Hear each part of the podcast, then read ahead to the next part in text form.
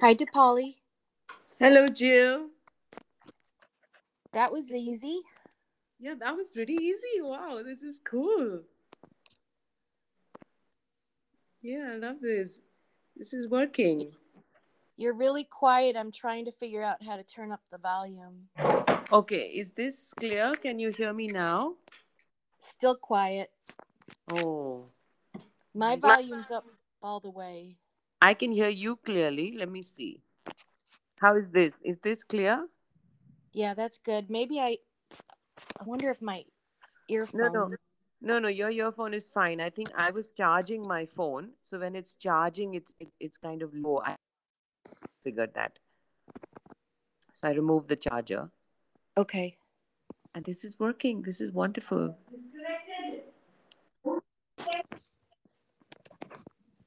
So after every uh, few sentences or whatever we are saying, then I will, so you know that, you know, otherwise, how will we know we've finished? Okay, we'll figure it out.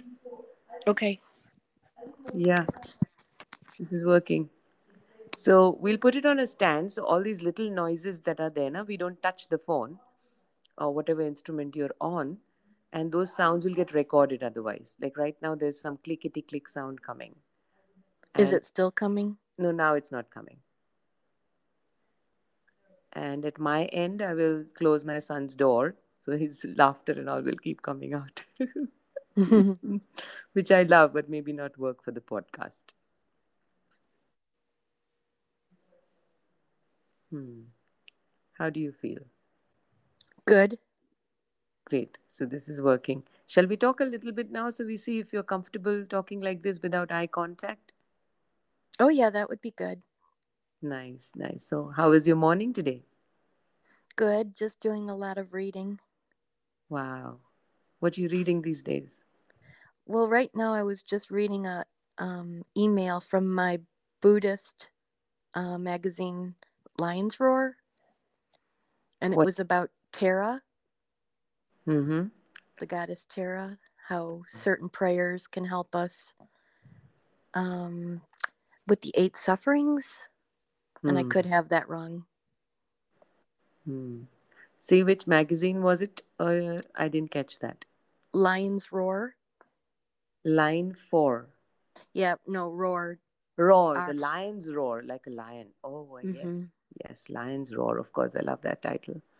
And what is the practice of Tara goddess?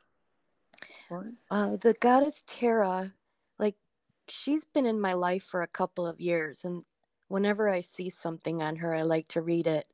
And this is a prayer that Mhm. helps you work with, um, they call it the eight, I think it's the, um, the eight obstacles in life and stuff like anger and jealousy, Hmm. Yes. the eight dangers. Yes. The eight dangers. Yes. Yes. Wow. This sounds very interesting. Maybe, maybe if you like, you could take us through the prayer then tomorrow when we do the, or whatever Oh, is alive at that time. You know, we shouldn't plan actually. The best thing is in that moment, whatever feels alive and you're present to, we will just share that. So let's not plan anything. I like okay, that, that that would be good. isn't it? I love your voice. It's sounding so nice and loving, very loving. Oh, that's good. Something went up. What happened? It got louder in my ear, so I moved it away. Oh, so it does get louder on its own, I guess. Maybe it's the first time and I'm testing. I will uh, stop it and then send you these files to see how it sounds also, no? Okay, Once- yeah, it's it's, It's nice now. It's nice and loud, so I don't know if it's on speaker. Yeah, it's all on speaker right now. Okay. And did you have fun driving the bus? I just can't get enough of you driving the kids in a bus. Oh. I I do have fun driving the bus. They are such great kids at that age. I have uh, kindergarten through eighth grade, and I have to say the little ones are my favorite. Of course. They come in and say, Good morning, Jill. Do? Miss Jill, yeah, Oh, good morning, Miss Jill. So sweet. I love that. yeah, they're so cute. Oh, I wish I could take up that job someday. It's impossible to do that job in India. Oh, The roads Yeah. are crazy, and uh, even if I did, nobody will give me that job. you would be perfect. That would be I- amazing. Yes, I love it. I love it. In fact, I think I'll do that with my car. You know, at least four or five kids, I can drop them and pick them up once the pandemic is over. Yeah, your influence would be wonderful. Oh, I just love kids. I just go become, you know, so fun with them. I just become full of life when the kids are around. When I was mm-hmm. younger, I used I used to see photographs of me with children. They were so different from the photographs of me alone or with someone else. You know, Yeah. my I think Mhm. I sensed that yesterday when you were talking about your son and how children and adults are so much different. And I love that perspective. Yeah. Yeah, they are a bit different that way, but I feel when we when I come approach the adults, the older kids also with my playfulness, then it reminds them to be that playful. You know, most of them. Some of them think, oh, this auntie is a little weird, she's too funny. But most of them say, You're so funny, I love it. They like to hang out with me. Well, when you spoke of the difference, that made me realize that I too would love the childlike. So it was really inspirational. Yeah, you are so childlike. It's all on your face. It's all written all over you. Yes, I'd like to lean into that more. That would be my Yes. my ambitions is to lean into my childness more. Yes, same here. I continuously try to lean into my uh, innocence and playfulness all day long. That's why the drawing, painting, or cooking, or you're playing with the puppy kind of helps to to uh, lean in. Like today, I'm worried about the children of India. I uh, read a couple of posts and you know someone asking to adopt a child, and then someone saying that no, no, no, it's a scam. That's a child trafficking, and uh, my heart was breaking. And I said, what can I do? So I, I just um, did this kind of a shamanic silly dance, like a crazy dance. And I said, this is for all the children. This energy of this dance is all the children on this planet. Please protect them, God. Please protect them somehow. Yeah. I hope that works. Yeah. I'm, I'm, yes, I pray that works. I'm sure there are so many angels out there. Somebody's looking out for the children. Hmm. All right. So I think this is good test. I will stop now and send you this recording to check whether it's working. Yeah. Okay. Oh, super. I, I, I signed up to get the email too for the recording, so I don't know how that works. Yeah, it comes. Uh, as soon as there's a new episode, you get an email. Oh, good. Super. So I will send you this recording. All right. See you tomorrow. Okay, Dipali, bye. Bye. Take care.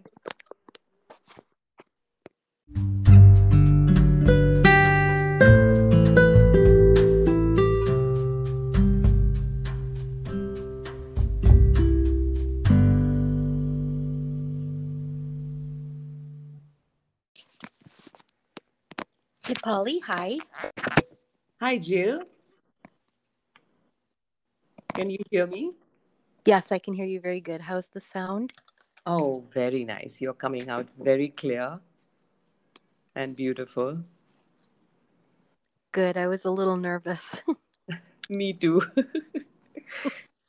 but yeah, if we if we ignore that, if it, it's it's maybe heard by people, but primarily it's that connection we have with each other and uh, the friendship. Yeah, in a few minutes we'll be fine. I'm still nervous. Uh, how was your evening? Yeah, it was a very beautiful day, and uh, I was just resting in the evening a little bit, uh, and then I realized my phone wasn't charged. Oh, I thought I left it to charge and I forgot to turn on the switch, as it happens. oh, oh well, it happens. Yeah, and it's still fine. It's still fine. It's working. so it was a beautiful day. I want to tell you all about it, but tell me, how was your morning? Good. Hold on.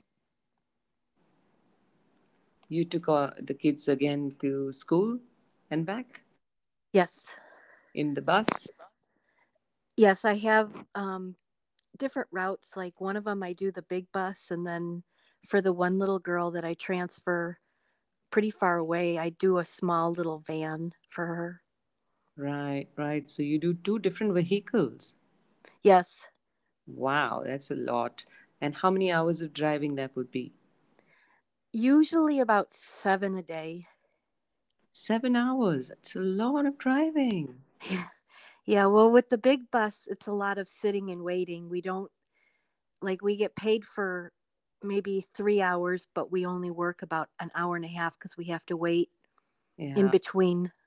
I see. Yeah, yeah. Oh, what joy to see the children every day. Mm-hmm. Yeah. Yeah, I love it.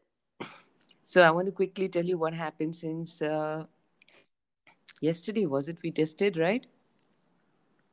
Yeah. And how instantaneous a miracle can happen. You know, you were telling me that I should work with children, and I've worked with children all my life, and somehow during the pandemic, and it's not working out. You know, we've all parents are worried about the safety of the children, so it just didn't work out. But I have this one friend, since about six months, she's been saying, "Why don't you teach painting to my daughter?"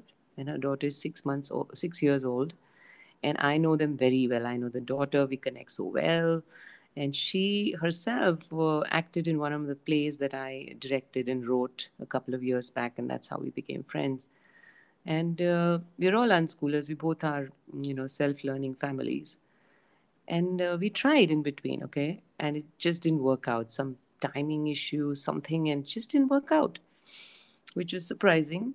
And uh, suddenly, after your call yesterday, she messaged me and said, Let's start tomorrow. And I said, Yeah, tomorrow is fine. And that's it. And her daughter already came today. We had three hours of amazing, magical fun in this beautiful garden in my society. We had a little picnic with her, with a rose milkshake and watermelon for her and my tea, and walked and played with my puppy. And then she did drawing and she told me all about her drawing journey. And we learned new techniques and it was three hours of total magic. And I said, "Oh my God, this is a blessing that Jill brought my way. You you did." After the call, I felt some kind of opening in me, something shifting, you know, gently, and I immediately knew it's your vision, your blessing that made it happen. It's it's a big thing. Are you still there, Jill? Oh, I can't hear you. You're still connected though. Yeah, now I can hear you. Did you hear what I said? Yeah, I heard it all. I just don't know why my microphone shut off. It was beautiful, Dipali. Isn't that amazing? It just happened. Yeah, I love that it seemed like a little spark just caught and grew.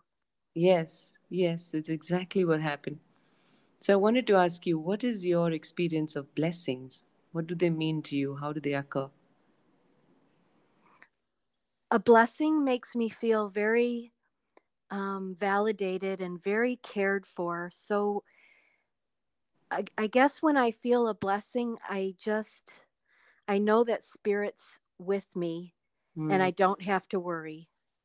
And how do you identify something as a blessing? For example, in this uh, experience today with with this little girl, I know it was a blessing because there was no effort involved. It happened immediately within a few uh, chat moments, and uh, it just manifested without any effort. So I know it was not my doing. It was a pure blessing. That's how I I experience blessings, and there is no effort involved. Right. And you can almost feel the timing, Hmm. The divine timing that just, it, you were paying attention. I think that people that don't feel that they have these blessings, most of them aren't paying attention. Right, right, right. Correct. Because when she messaged, and I know the hitch is if, you know, when people say, How much will you charge? And then it goes back and forth. That's when I immediately said, Don't worry, whatever you feel like paying, just pay. But uh, it's not about the money. I want to do this because I love your little girl. I love spending time with children. I love painting. And let's just do this. And on top of it, like a blessing, we had this beautiful day which was cool, not summery hot. It was raining a bit, and I'm sorry, but there was a cyclone going by, uh, not so close to us, but further away. But it made such a soft, cool day for us. So that was a blessing. because Everything seemed like staged and organized so well and absolutely gorgeous.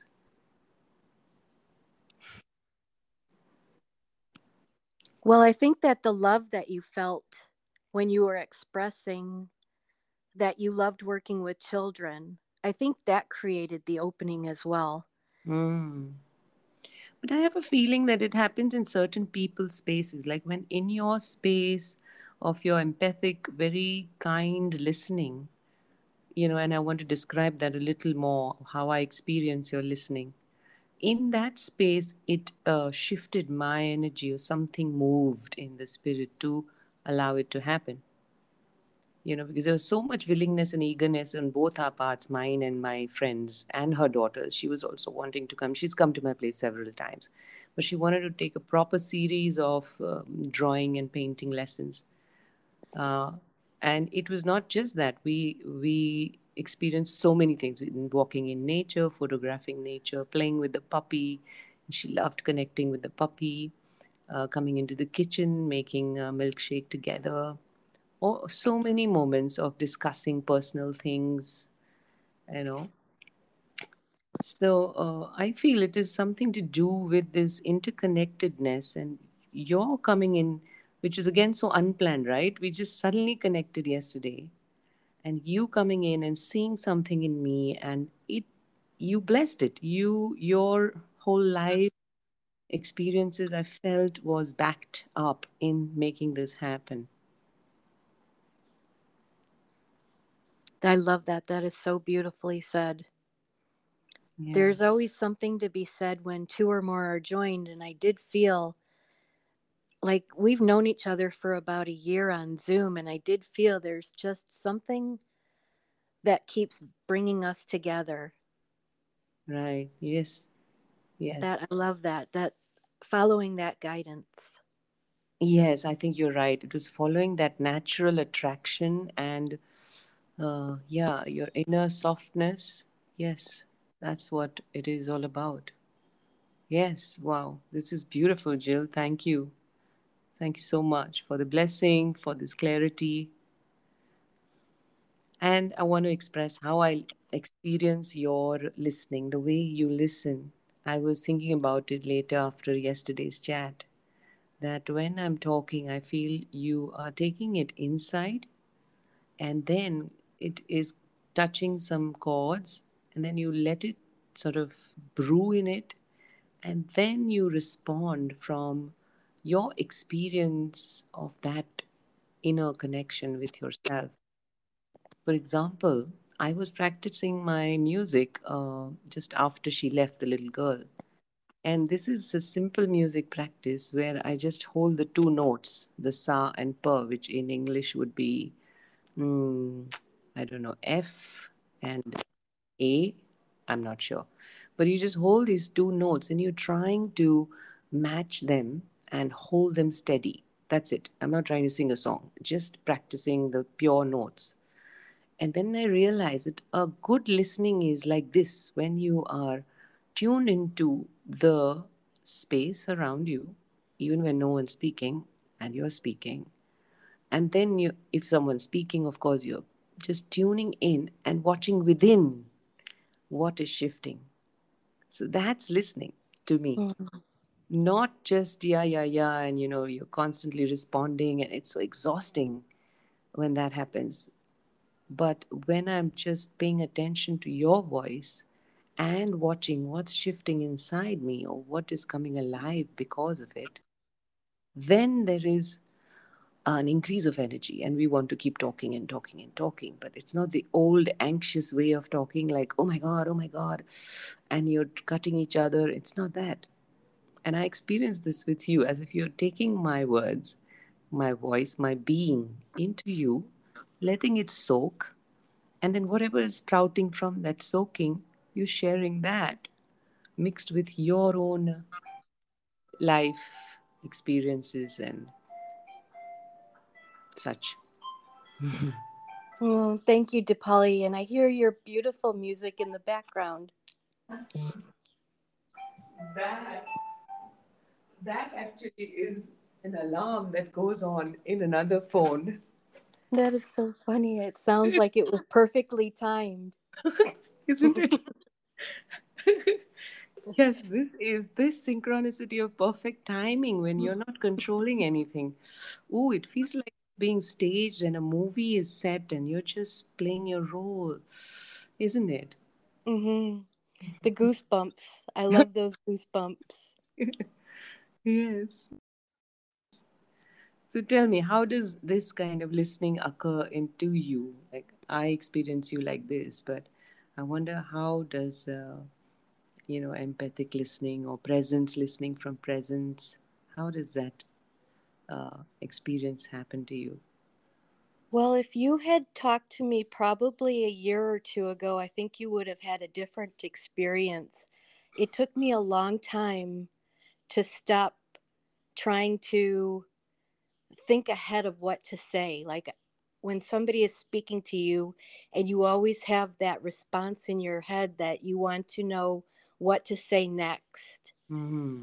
And I I've been practicing not doing that to just listen. Hmm. And for me that for you to tell me that how much that meant to you I can't tell you how that feels inside of me knowing that I was guided to do that and it was the right step. Wow. Yes. I'm really thankful that you were guided to do that. Really, really, really. Because I get overwhelmed with talking to people who speak too fast or speak a lot and I can't catch up with them. Or, you know, so it's a very exhausting feeling. And only when I came across this deeper way of listening, which is just a few years back, that I realized, oh, I can actually connect to people. Before that, I'd avoid people, not realizing why am I doing that. Plus, I realized something inside me. It was not about people, really. It was about me and my mind going very fast and not giving me a break it's only in the last two, three years that I realize I can tell my mind, can you st- stop talking? And we'll catch up a little later. I want to hear the sounds of the birds. Or I want to hear this other person speaking. And then it's working. And I'm like, I love it so much. I just want to do that all the time. like I it was this afternoon when the little girl left, then I had so many ideas and so much things we experienced. So the mind was like chattering away. And after all, I said, Is your show over? Can you tune off the TV? Please switch off. He's literally like, Please switch off your show in the head. Turn off the show.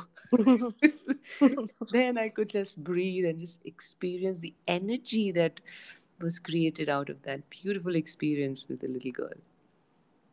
And, you know, lie down. And then the music came so this whole mind chat is so unnecessary, I feel. It stops you from going to the next wonderful moment, like ours. Like I had only an hour's gap between uh, her leaving and uh, our session. And I realized that I could just tell the next moment is going to come. Let it come whenever it wants. I'm going to be present to my eating my dinner, spending a little time with my son, and that moment I can always postpone or change if it's coming too fast. Earlier it would be like, I have to get ready, please everyone out of my way. I have a session and and there would be like this flurry and it's like that doesn't feel right anymore. It has to have the same soft flavor to everything. And I said, Of course, Jill will understand if I'm a few minutes late, which you did. yes. Thank well, Dipali, what you're speaking of is putting space in between motion. Mm, mm. That is so. I mean, you spoke of that yesterday, and I've been practicing that all day today instead of rushing from one thing to the next. I'm trying to give thanks and give space, mm. just like I do with my thoughts and my words. Mm. Yeah. So wow. Thank you. I love the way you you're you're you bracketed, you know, highlighted it. It's this giving motion some space. How lovely is that? I'm imagining uh, Mm-hmm. a, a, a, a puppy, my puppy, who loves to run. That's motion, and giving her space to run. You know, to give her that space. You can't run in the house so much. You can't run in the society downstairs. I have to take her to a little ground where she can run freely. It's literally like giving time space, like time. Like I want to talk to you, and that requires time. And giving that uh, moment, this experience, some space to breathe. Wow, beautiful. I love that image, Jill. It's sounding so nice. Yes, I hope that helps people because I think that our society lacks the idea that there needs to be more space in between our in between our projects.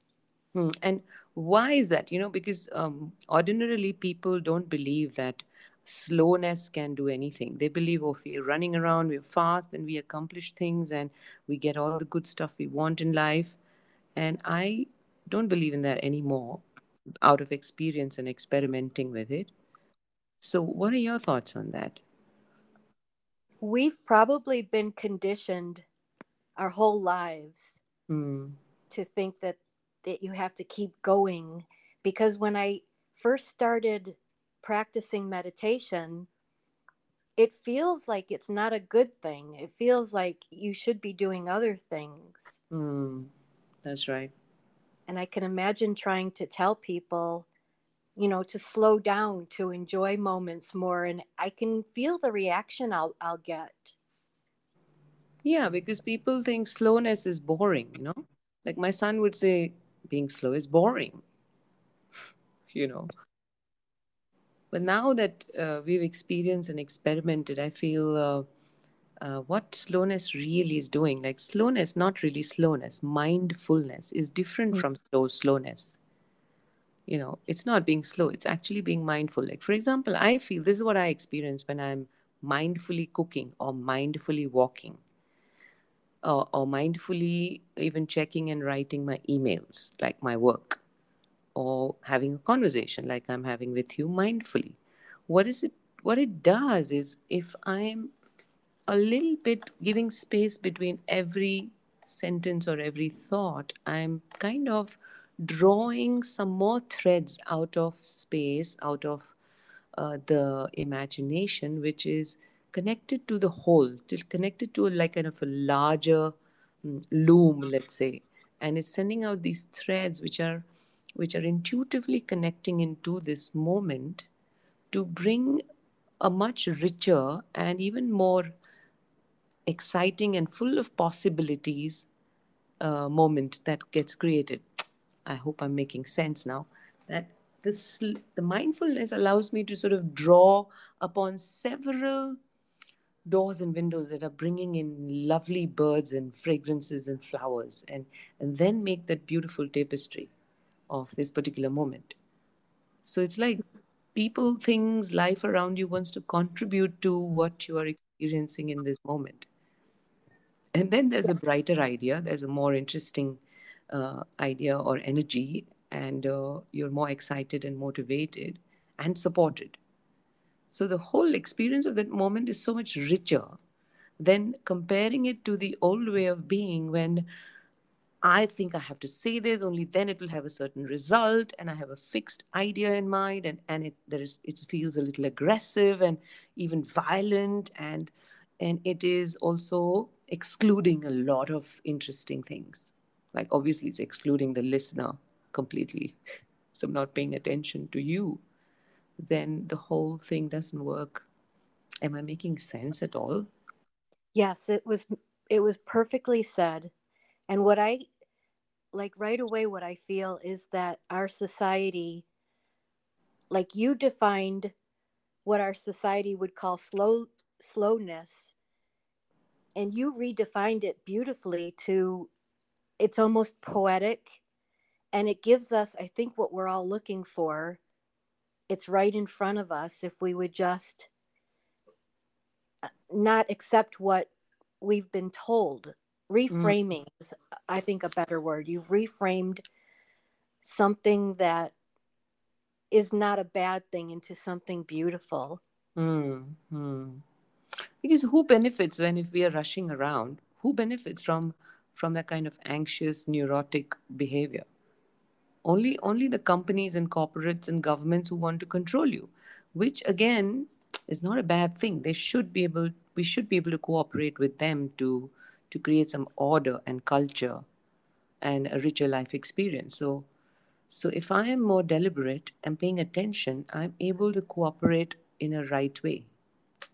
Maybe cooperate is not the right word, but in a way that is productive and contributive, even if I'm against certain principles of the government or, you know, certain uh, uh, habits of the corporates. But I'm presenting it in a way that is then sounding and being uh, accepted as productive vis-a-vis compare it with me just protesting and shouting and and saying no this is not okay i'm not going to be heard. It's like throwing a tantrum. But and i'm a little deliberate. I'm able to feel their problems my needs and how to present both of us like i do with my son always. That he's trying to express but obviously he can't. So then i figure it out for him and myself and then present both our cases. So he's hearing mm-hmm. both of us, right? But then yeah. I do it on behalf of him, assuming, and I say, I'm assuming that, uh, my dear son, your need is to be left by yourself. You want to stay up late in the night. And my need is to go to sleep early. And what do we do? You know, and then he's hearing that request. So I guess uh, that deliberate way of listening allows you to include the opposition also yeah and and carve a path forward instead of getting stuck and and and throwing a tantrum or you know just uh, that's the old way like as if the whole of humanity we haven't grown past the age of six or seven maybe younger right well exactly there's some cultures like what you're describing to me reminds me of how some cultures they would celebrate somebody getting angry for the first time. Mm. It's a celebration. Wow. And then in our culture, you're taught that anger is a bad thing. Mm. So it's it's what our culture I think teaches us and questioning that. Mm. Right. Yes. Making some space for oneself and being in ownership of whatever you're experiencing in a responsible way in a way that it counts. Like if i want to say something to you which is which is bothering me i definitely don't want to land it to land as a complaint right? Because i would love you to understand me accept me and even help me understand you right? Then i yeah. I own my feelings and I know that you're valuable even if I'm feeling uncomfortable. And can I say, Jill, I'm feeling so uncomfortable about this thing? Then I own my feelings, I'll be able to present them differently. Or or just walk away and stomp and brood by myself. It's never going to change. Hmm. wow and that is what uh, what you're, you're you're sharing with me now is this presence where all words end. All words end in just a space of fully being accepted and loved.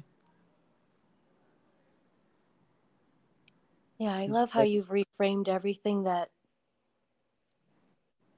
that we've been given how you reframed it in just this short conversation so much food for thought to actually give space in between our actions in between like our our appointments every day just to give that space. I feel like that's what i think that's what the world is craving so much now. Hmm yeah. Yes. Like what do we I do i am Yeah, yes, I am too. I love it. And the minute I've experienced this possibility, I'm experimenting so much with it. then what happens if I really take a concrete break after every experience? So I have brushed my teeth, I wait before going to bath after that, right? I wait for a few minutes. And why? So I ask myself, what are you doing when you're waiting, Dipali? And what I'm doing is I just had a fresh new experience, which is new in that moment, right? Because every every morning the brush is slightly in a different position. The toothpaste is slightly emptier. You know, the small changes happening constantly. And in that waiting, I'm kind of uh, uh, allowing, checking into to life that is changing things. I'm saying, yes, I noticed that. Yes, I noticed that too. Yes, I noticed that. Thank you. And noticing it automatically makes me feel thankful somehow, as if there is movement, there is this subtle movement of little, little changes. And I feel the only job I really have to do as a human being is to pay that attention, like give my attention to these little changes, the dynamic life experience inside me and around me. So inside me, I'm feeling, oh, okay, maybe I'm a little tired in the morning and it's different from yesterday's morning, which was very nice and peppy. And just noticing it's different. Not running away immediately into the story why it's different, which is the big shift. Earlier, I would run away and justify and find a story and a reason and get stuck in it and then find another reason to get out of it. But now it's just like, hmm, it's different. Doesn't mean anything. It could change any minute. Maybe after bath it will change, or it'll not change. But just being interested in that changes. And that's what I feel is all about that presence. It wants you to just be there, like, present, sir. I'm in the classroom. I'm here. That's what you explained yesterday, Dipali, and I'm so glad you did it again today. It just feels like it feels so much, I feel so much comfort mm-hmm. hearing all of that. yeah how do you experience this one moment changing into another like how do you empower empower oneself to to uh, really enjoy this one moment at a time kind of unfolding so i experiment in different ways i wonder what you do well, i'm going to have to make a conscious effort to try to do it because as you were talking about brushing hair and bath and brushing teeth, I realized I do it all at the same time. I'm always trying to multitask. Oh, but that's just a situational. Maybe your days have more work in it. My days right now don't have so much work in it, so I have some luxury. Uh, so, but you do from from going from the house to the bus and then waiting, like you wait for the children. You said so. In that waiting, what do you do? Well, usually I fill my time, unfortunately, with social media or emails. But I'm I'm sure knowing and experiencing your ability to be so present, like you're right now, and in yesterday's conversation, and even on the zooms, I find you so fully present that even on social media, I'm sure we're bringing that presence, right? Yes. Now, how you scroll? Is there a way you scroll posts? Well, I think what you just said is when I am doing one thing, I try to put all of my attention on that one thing. Mm. So hmm. our conversation is the one thing, and it feels like it just feels like a gift that I can give this my whole attention to this one moment instead of trying to do two or three things at one time. But you must be doing that, and I'm very thankful for this. I really love the space we have when we are experiencing this together. I love that because it's so perfect. It's like I don't feel any rush. I don't feel bothered that I have to reply quickly or or say something. I'm just being myself. So mm-hmm. that's a huge gift you're giving me, and I fully, fully, and deeply receive it, Jill. But what I mean uh, uh, to ask is that even when you are scrolling, let's say you're on social media, which is a place which causes a lot of anxiety, and just a few months back it was causing me. So I brought my attention to it and I said, hmm, I do want to enjoy the social media. There's so many interesting things people do. And then I realized what makes the difference. Whenever I see something nice, I make myself smile. So when I smile, I feel so light and easy, then I could go to the next post. and it also slows me down. Mm. I'm done after scrolling for like a few minutes. I feel so complete. Like a few minutes, that's it. And it's like a break from my everyday. So just stepping away from my moments into some other world of people doing so many interesting things. And that's it. Earlier, just a few months back, I'll be scrolling and scrolling, and, and, and it's like half an hour is gone. And I'm not feeling any better. I'm feeling worst. the only difference was that I now smile when I like something or even if it's i don't like it i smile thinking see how i don't like it how judgmental i am and i smile that smiling has made a difference and now i'm done with it in a few minutes excellent so i wonder what you must be doing because i'm sure you bring some presence to every activity you do well no you make me realize that I can give more presence to certain things. There's things that I like, I'll group together and I'll just try to get them all done at once. But they should all be enjoyable activities. Hmm. Then I find the day keeps lengthening because time is a function of energy. So so the day keeps on lengthening and, and filling up with more wonderful things but i'm not thinking of the next moment and i'm also telling myself so if it's not done it's okay right like i know i used to be very ambitious and say okay i'm going to do all the cooking immediately and then i'm going to keep away this and keep away that and clean away this and then i will sit and write or paint and all. And now i do a little bit and i feel okay i'm done. Just one recipe has been made. Okay i'm, I'm feeling done.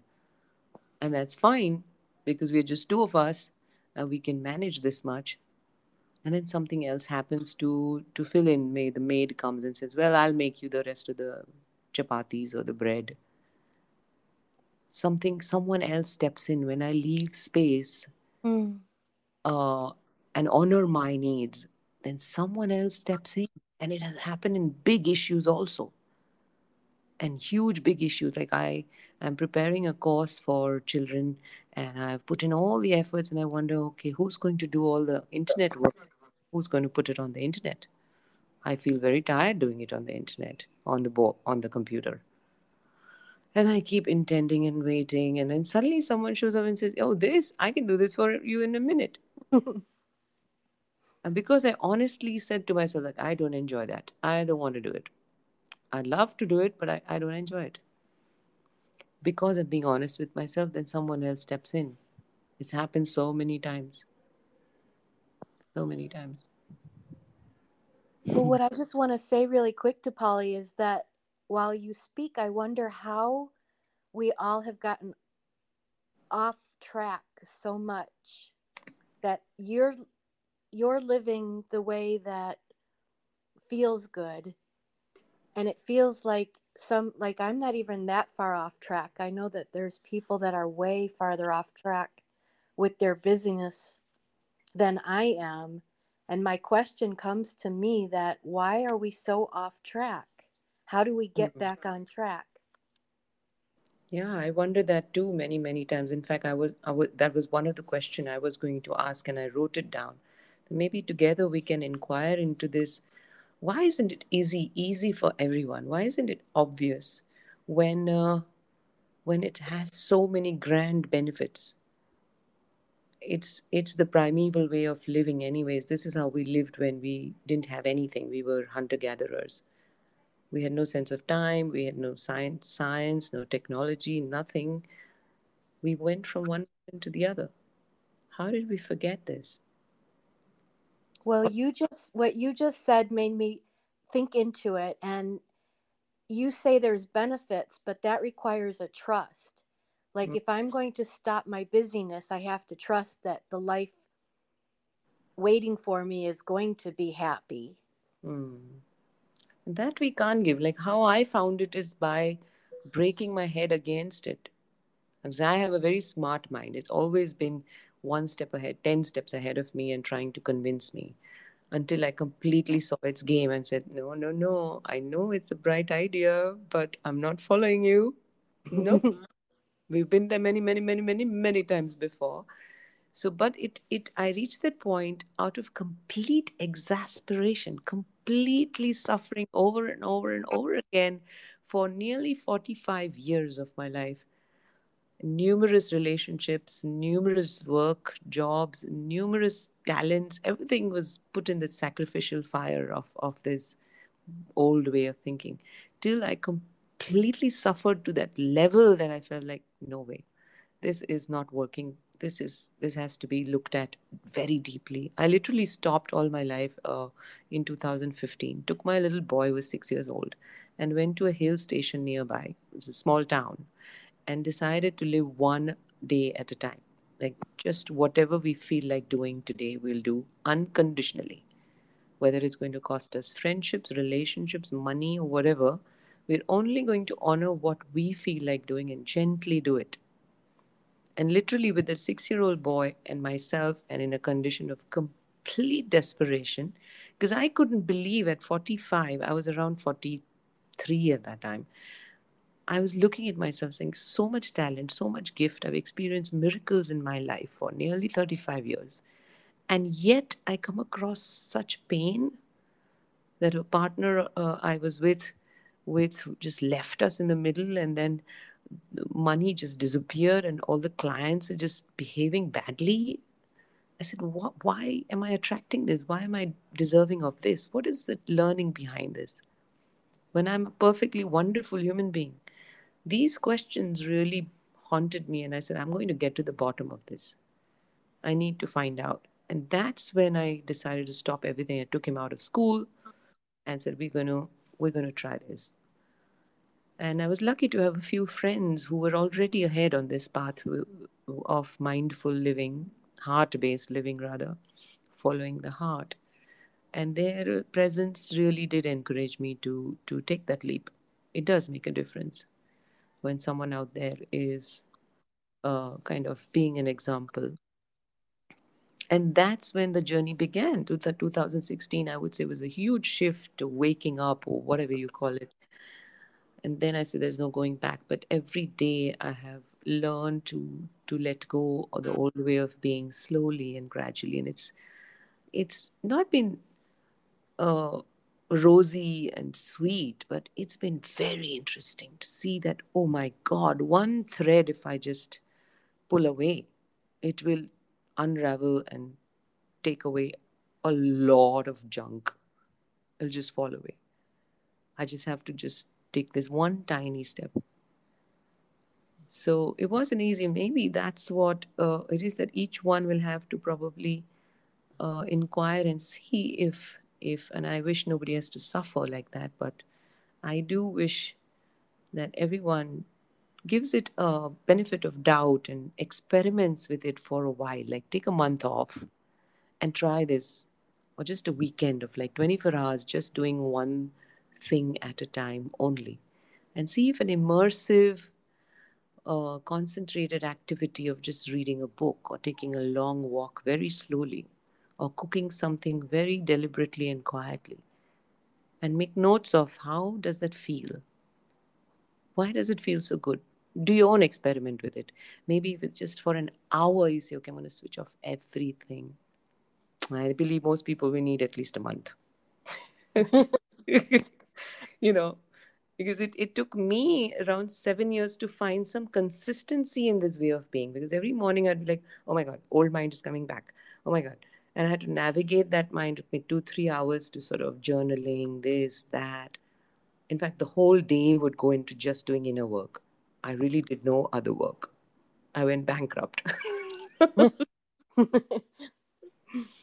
so I do pray and wish that uh, this is a natural way of being, and if we just allowed ourselves to remember it, yeah, and there's so many wonderful people across the world offering such amazing mindfulness, uh, art, uh, meditations, uh, you know, insights and clarity like uh, A Course in Miracle, The Power of Now, and so many, many, many, many. So I wish that at least every 10 people find one person. mm. It's a possibility. I think we are so many that it's probably already happening as we speak. How wonderful. I'm sorry. Yeah. No, it was wonderful. And I, I don't know if there's places for people to leave comments on how they feel. Like what stops, what, what comes up for people when, what resistance comes up for people Hmm. when they think of slowing down. Yes, that would be nice. Actually, there is a possibility of sending a message back, like a voice message to this podcast. So, yeah, Oh, we can together invite anyone who is listening to send us a voice message. And together, next time, both of us can uh, probably sit in presence of that uh, message and respond. yeah, that would be a wonderful contemplation Dipali. Yes, I would love to hear uh, hear all there is. And this is something I didn't get when I was struggling by myself alone in a in a tiny town in the hill station with a boy, young child. I wish I had, you know, a place where I could quickly just ask a question anonymously, uh, quietly, and and get some guidance. But I had some close friends who were there, and I'm a little bit stubborn that way. I'm not going to ask anyone till I figure it out. Type of I used to be. Now I'm not. I used to be very stubborn. I'll figure it out all by myself. so I had to reinvent the fire. So, so that's a beautiful thought. Thank you, Jill. That's a lovely opening. That anyone can send us a message, a voice message. There is a button on this uh, podcast, and you could just send us a message. We would be able to hear your voice. That'll be a great treat to hear your voice. No, hmm and uh, be able to tune in through the voice. Hmm. Yeah, I'm looking forward to hearing more insights on what keeps us from, like, I have a feeling it's the ego that just keeps us from releasing all of the need to do Mm. and living such a more beautiful way that you just described. Yeah, but again, ego needs to be loved, I feel. Like what this uh, traditionally, when we say ego, it, it's something we want to get rid of, right? But a friend of mine who's a beautiful, insightful person, Jeff Vanderkloot, let me uh, say his name out loud. He said, ego is only spirit that is confused. Mm. That's it, right? It's just the same thing, but in a confused state. Mm. And then uh, it is asking you to help it to be clear. Yeah, I guess maybe you're right that uh, it's the old identity of I got to know everything, I will figure it out, and my way is the right way. I don't need to ask anyone, I don't need to experiment, I'll continue in auto mode. Yeah. But let me outline that the heart space, the heart way of being has brought me so many rewards that is unimaginable. Beginning from our friendship, it just began by just meeting on Zoom uh, in a group of people. We were not, we didn't even speak to each other. We just felt each other's presence on a group, which is nearly 60 people or something. hmm Starting from, and how we're enjoying this uh, friendship grow. We hardly spoke much over the whole year, but we're there on Facebook. We're just present to each other all throughout. So, from friendships like this, and I have so many that happened because of uh, of me being open, vulnerable, inquiring, asking, uh, trying to learn, and from that too, getting funding and and uh, gifts of money. Like people have gifted me three, four thousand rupees, a, uh, dollars a month for two years just to be myself, and I have this proof. Like everybody in my community knows this even last last year two years back when i came back from england a dear friend of mine she decided to just gift me a brand new car. And this has continued last whole year even during pandemic when i was offering uh, these pre- painting in presence sessions online parenting and unschooling sessions online free of cost. Someone who came attended a few and said well i just want to feel like sending you $500 someone else said well i'd like to send you $250 and uh, this kind of thing I really feel is happening because I'm only going towards what feels true to me. I'm not doing this podcast because of uh, Jill or or because of anyone else. I love to listen to these insights that rise in myself. It's a very selfish reason, really. But look at this gift. I now get to do it together with Jill, which is so much fun. And I didn't do the artist within online painting in presence sessions or unschooling sessions for anyone else. I wanted to do them for myself. And then I found others who who similarly want want the same thing. I think more the merrier. Let's do it together. So so many gifts have come that I only believe in this miraculous way of living where I don't know what is going to happen. And it's even more interesting, right? To me as an artist and as a writer, poet, I feel it's very interesting to see what will happen tomorrow. It's very challenging. It's an adventure of the spirit. Mm. I wonder if I, I would I would fail utterly if I had to live one day to the other waiting for a salary. I've never had a job like that. So I hope those are a few reasons that could help anyone listening to try and even explore a possibility. I'm sure it can happen to all of us. It's happening to many of the people I know who are living from uh, just being true to themselves, just being there one moment at a time.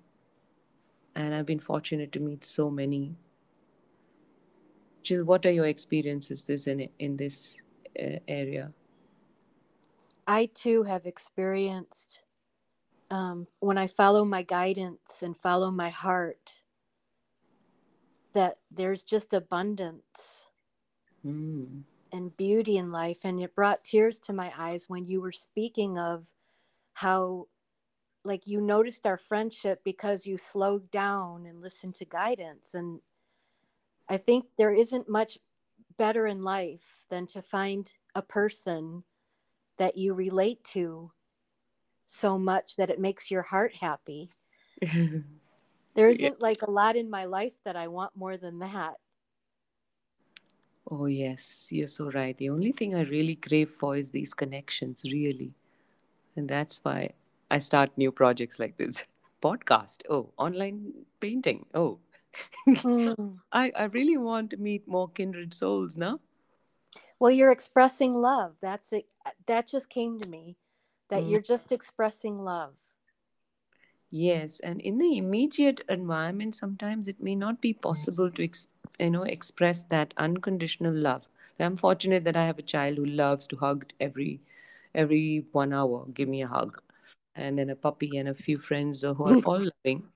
But I know sometimes it's not possible. So we can create these spaces where you can just express yourself online and just meet a few people where you can be your true self. You know, just let it out and see if you're not loved for it. You are going to be loved for it. When you say, I'm upset with this and I don't like that, and this one is upsetting me, and say your heart. I guess uh, that would be a wonderful gift to oneself, no? Mm. Starting one point. Best. One of the best. wow. Jill, it's about 50 minutes. And I think, uh, how do you feel right now? I feel very complete, and I hope that people hear this and yeah. get the same inspiration that I've received into just slow down and see what happens. Yes, that would be nice to just experiment a little bit with slowing down, being deliberate, and smelling the roses by the side. Grateful. Yes, grateful and see if gratitude naturally arises. You don't have to be grateful because it's so difficult to be grateful deliberately. you mm-hmm. to write a few things, you have to make effort to be grateful. You know, I used to do this and I used to teach my son also to do it every night in a jar, put down three notes of what are you grateful for today. And now we don't need to do that because every little thing makes us feel delighted and say, oh, wow, interesting. Thank you. We just have a feeling of you know so that slowing down that brings brings all of it and i think i'm just repeating myself because i love talking to you yeah no that was my thoughts and you were just echoing my thoughts that it's the gratitude that when I do slow down and I hear the birds and I, you know, I feel the love, that's when the gratitude arises. So thank you so much. Yeah, it just arises naturally. A friend of mine said, as if it, it is as if the whole universe is beautiful for me. The birds are chirping for me. The flowers are blooming for me to notice. But am I stopping to notice? Mm-hmm. That's it. It's just waiting for me to notice. That's why it is so beautiful, overwhelmingly beautiful all the time. Because it's saying, Notice me, notice me, stop whatever you're doing, notice me, come out and play with me. Mm. And with that, we should uh, conclude because it's going to close into an hour. Yes, thank you so much. What a love fa- wonderful hour. What a wonderful hour to sit in presence with friends from across continents. You're in USA, I'm in India. Time differences, everything melts away. And connection, that's all that means. Everything. I love you, Jill, and I hope you have a wonderful day and we can do this more and more.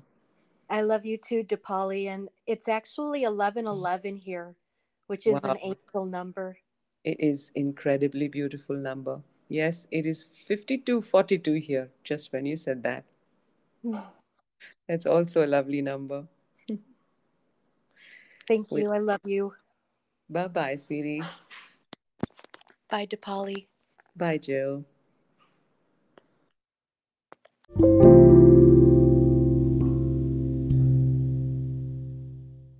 Good morning.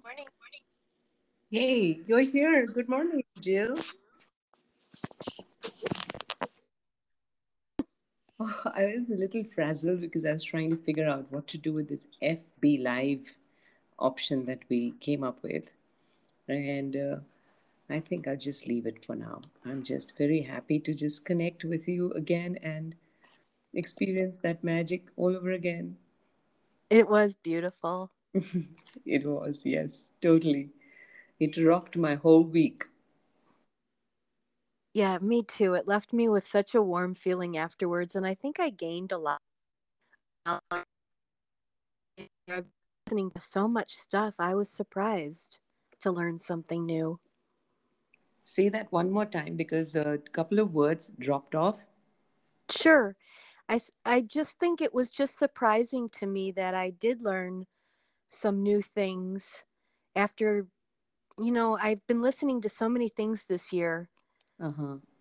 that just surprised me to learn something new. Wow. Yes, the whole experience feels so fresh and new every time to me. And talking with you, I feel this uh, strong kindred connection that we both enjoy the same thing.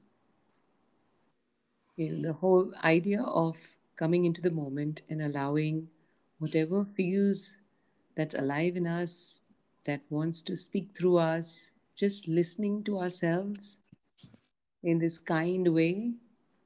It, I just can never have enough of this. I know I'm enjoying pausing in the moment. That Yes, absolutely. And this feels like the conversation feels like a long pause from living the everyday. You know, it just feels like a pause, even though we are talking about so many things. But overall, it feels like we're just stopping from all the living. And then the living is informed with something new, some new vitality, some new direction, some new possibilities open up, which which are somehow not mind generated at all. They, surprise me. Like like the last time I shared about how the little girl came over and we started the painting sessions and she's come twice after that again and it was it was something that happened out of inspiration, a spontaneity which is beyond your human doing. And that's what I love about this. I think what you just said is so key that it was an inspiration. And I think that because what this feels like is total presence, that's where the inspiration comes from. Hmm. Yeah. I mean, even now, I'm just listening to your voice and enjoying the the way you sound and the way I'm sounding. and I'm able to be present to stuff that is on my table, the lighting, the evening over here.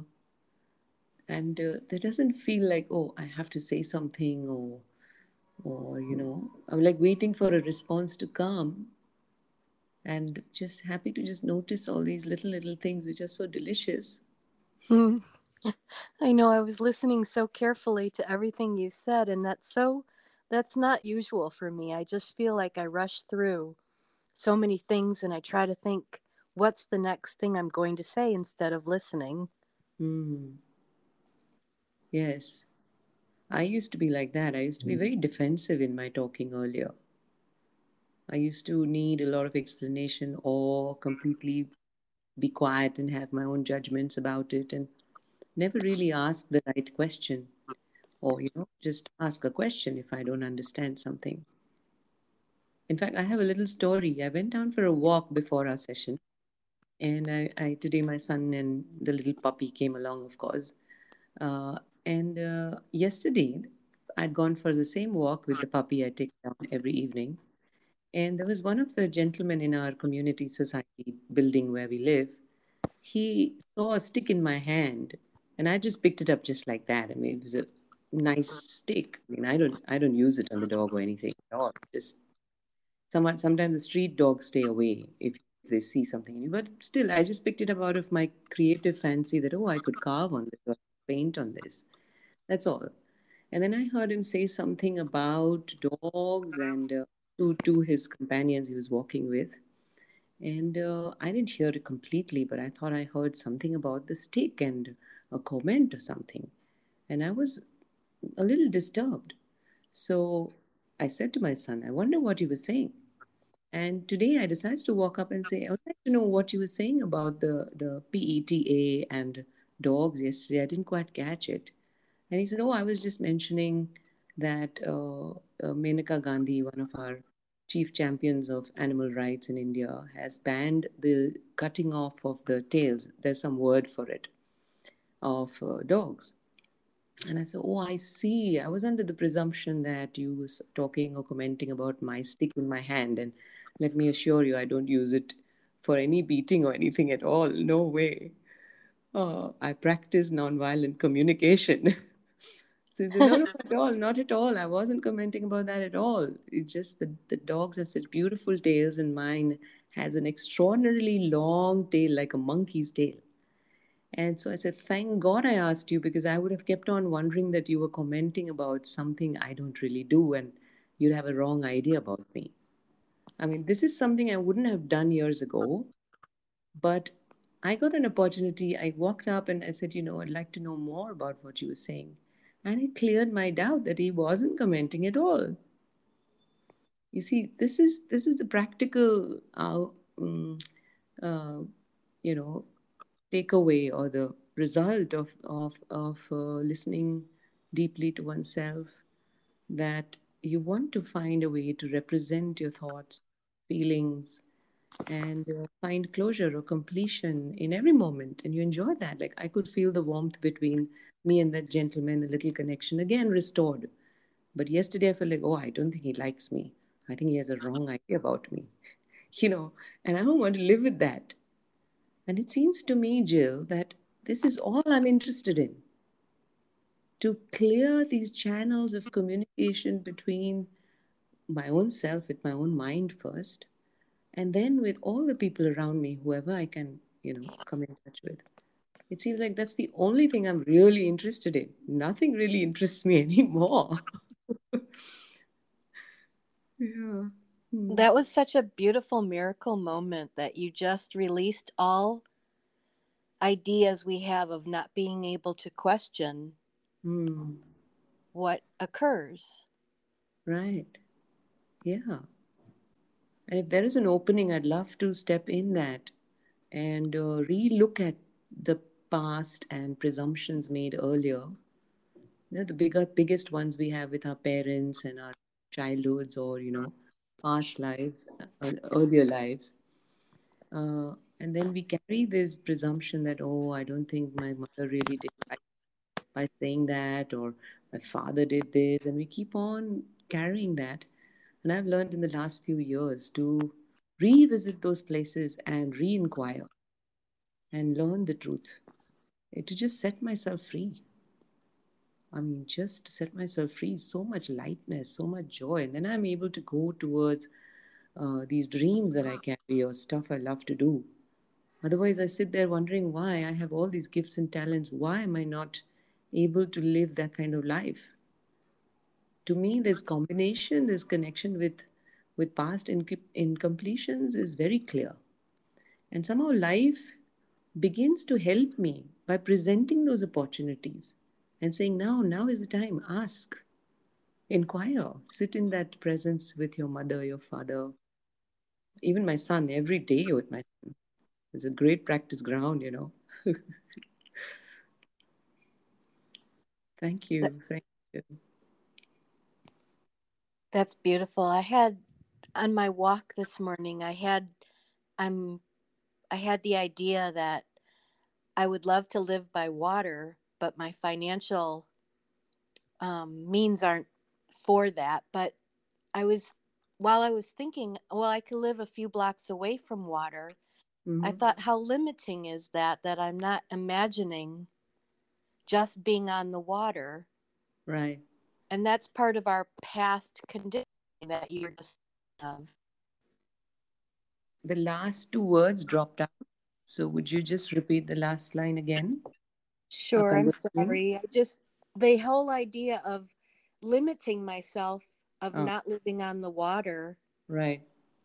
Is just a past I don't think abundantly. I just think of like yesterday I couldn't afford it, but I don't think that maybe tomorrow will be different. Right. Imagining that beautiful future. Right, right. Yeah, having that uh, freedom to at least imagine it within one's mind. Exactly what you want, how you want it. Let's do it together. I love this. Mm. Tell me more about where do you want to live? Which kind of water? What does the place look like in your mind? Well, I guess ideally it would just be a wide open space with a changing. When the water changes daily because of weather. Mm. That's my favorite part. So it would have to be an open enough body of water, maybe a Great Lake. We live close to the Great Lakes, so Lake Michigan, that would be a nice one. And then a nice house where I could just be actually on the water and my grandchildren can come play on the beach, stay in one of the extra bedrooms and mm get up in the morning, drink my coffee, and watch the water change every day. Right, right. Wow, this sounds like a painting. Sounds like a beautiful painting. Hmm. And how does it feel when you express your deepest desire to have such a house? It's very enlightening and very like my spirit feels light. Hmm. Hmm. That's it. I think it's all about just staying with that feeling. Now, the spirit says in, in this moment that it's feeling light, then then there's all the possibilities of it happening. Because there's no doubt about it. You know, I don't hear you doubting it. Do you feel any doubt coming? No, the doubt um the doubt left this morning when I was uh, thinking, uh, why, yeah, why would I change? Why would I not imagine the best for myself? Oh, beautiful. I love this. Thank you for sharing. This is really inspiring. In fact, it's no coincidence that you're talking about house and shifting. The deepest desire I have in this phase of my life since last two years, I've been praying in a in a very active way, and I'd like to talk about prayer later, if possible is to finally find a house which is ours for the rest of my life. Like and i also imagine a green mountain place with water a river or a stream running by and uh, birds and animals and trees and open skies a little farm around i'm i mean in fact you know what i did when there was this desire to come to a peak a couple of weeks ago it was so strong inside me, Jill, And that day I said, I just want to go now, now, now. I just want to pack and leave wherever I know my spirit will take me to the spot. I don't have to go contact any any brokers or find out a place. I'll just leave, I'll walk and I, it'll be right there.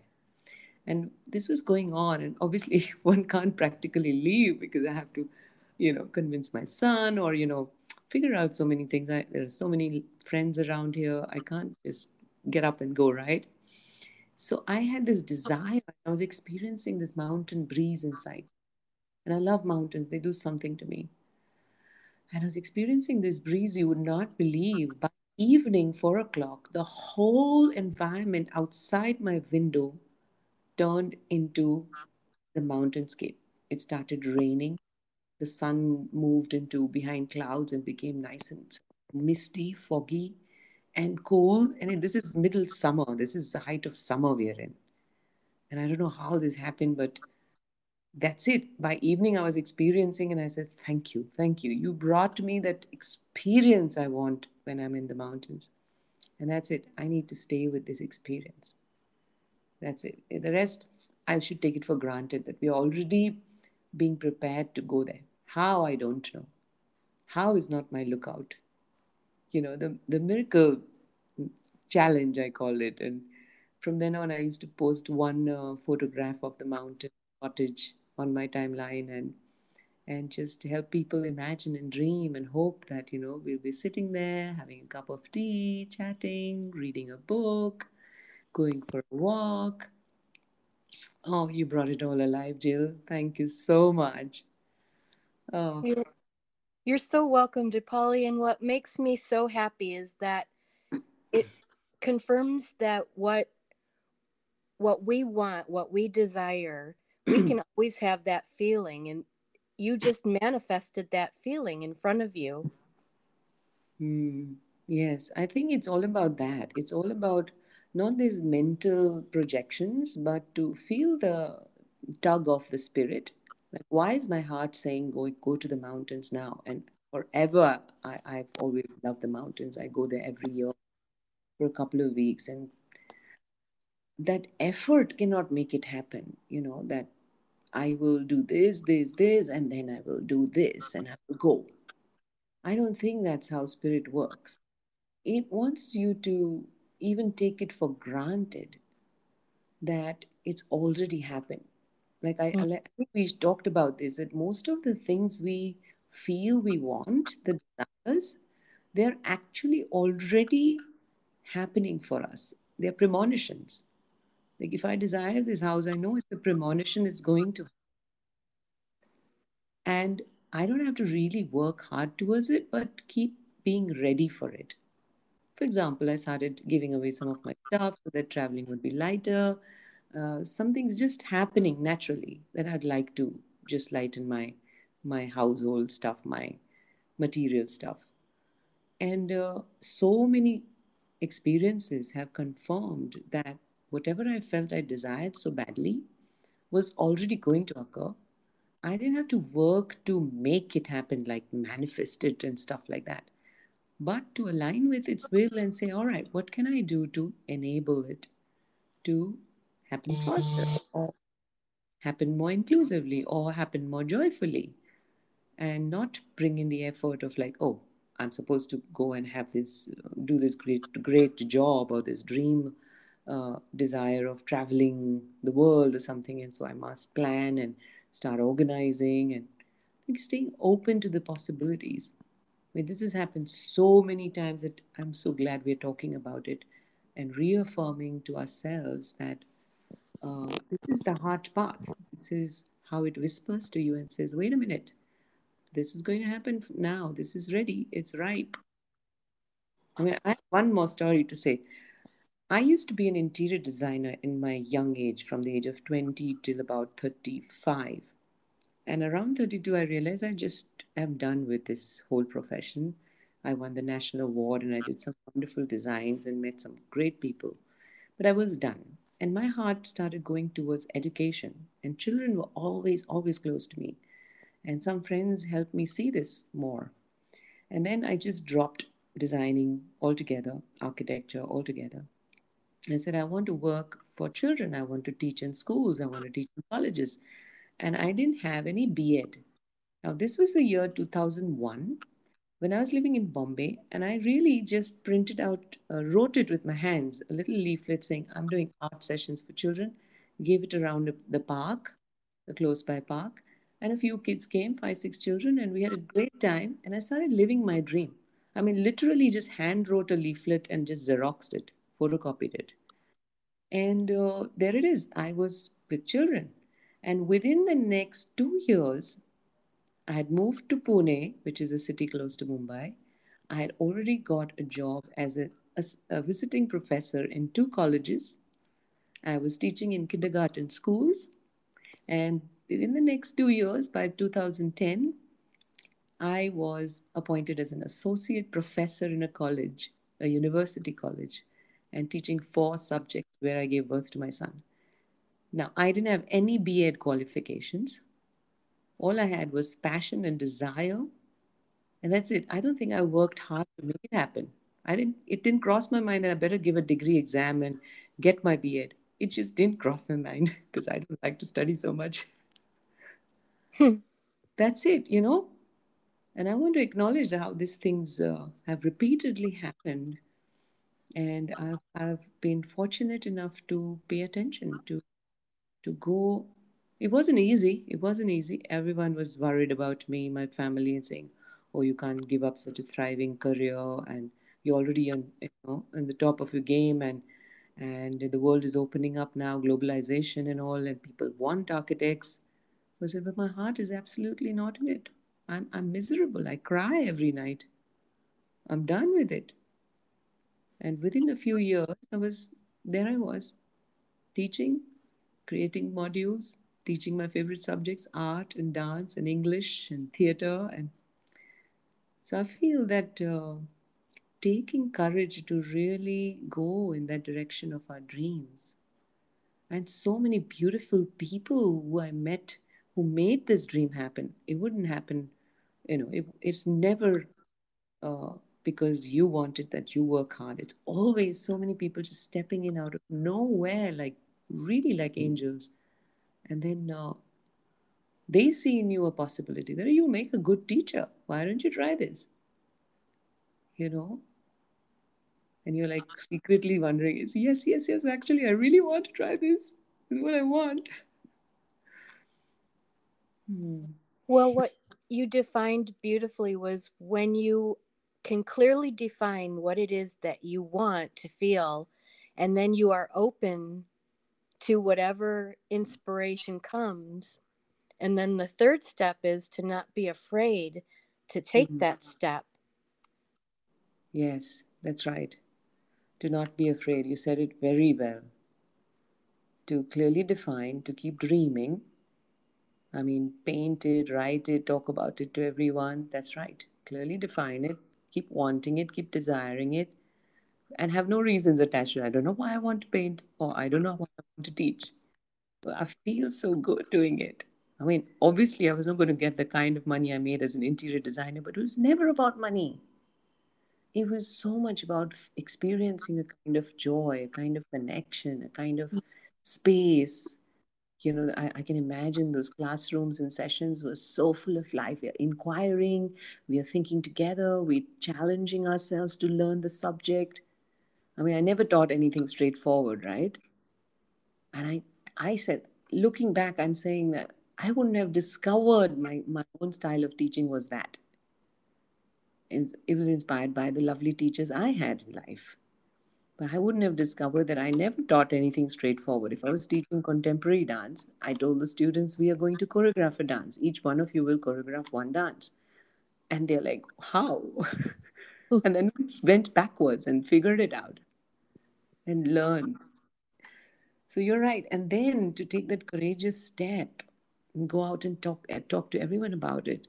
And the world, you'll be surprised, right? I was always surprised at how everyone around you knows you better than you know yourself. Like friends could see in you. The first person who saw me was a poet, an artist who said, Dipali, why don't you try teaching? And I was like, yeah, that's my old love. I've taught kids when I was 10 years old. I forgot all about it. You know, we, we tend to forget our gifts, right? And then the world around us is so present to us. I'm humbled by that experience. Well, you said it best when you said it wasn't about the money, it's about the joy. That's our abundance.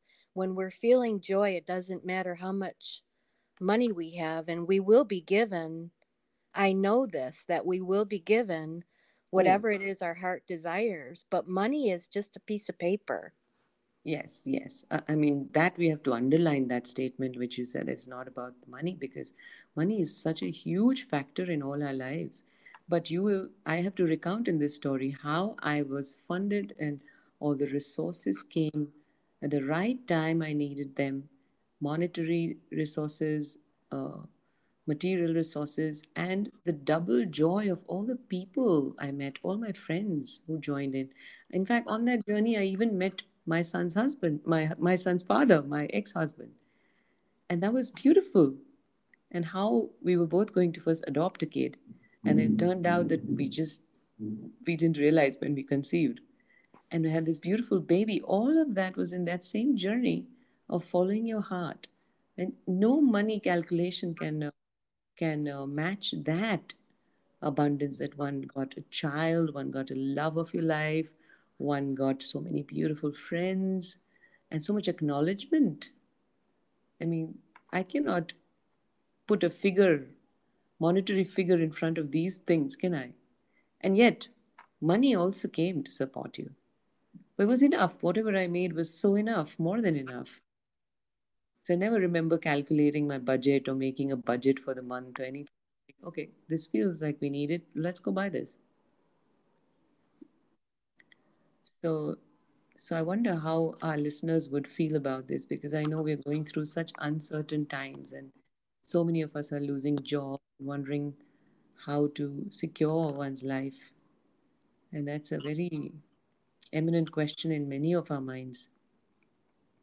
I wonder how we meet this uncertainty. Yeah. Well, for me, it was just taking baby steps in trust. I know that it was hard to just trust that I would be provided for, but taking the first step, knowing that the money would come, Mm. that first baby step was all it took. And I just wanted to ask you really quick. Um, I know that you have a painting group that you do different crafts in a Zoom room and i think it would be so i i don't know i think it would be beautiful to watch you create what you just described that you're looking for in your mountain home Mm. Wow. You mean I should paint it?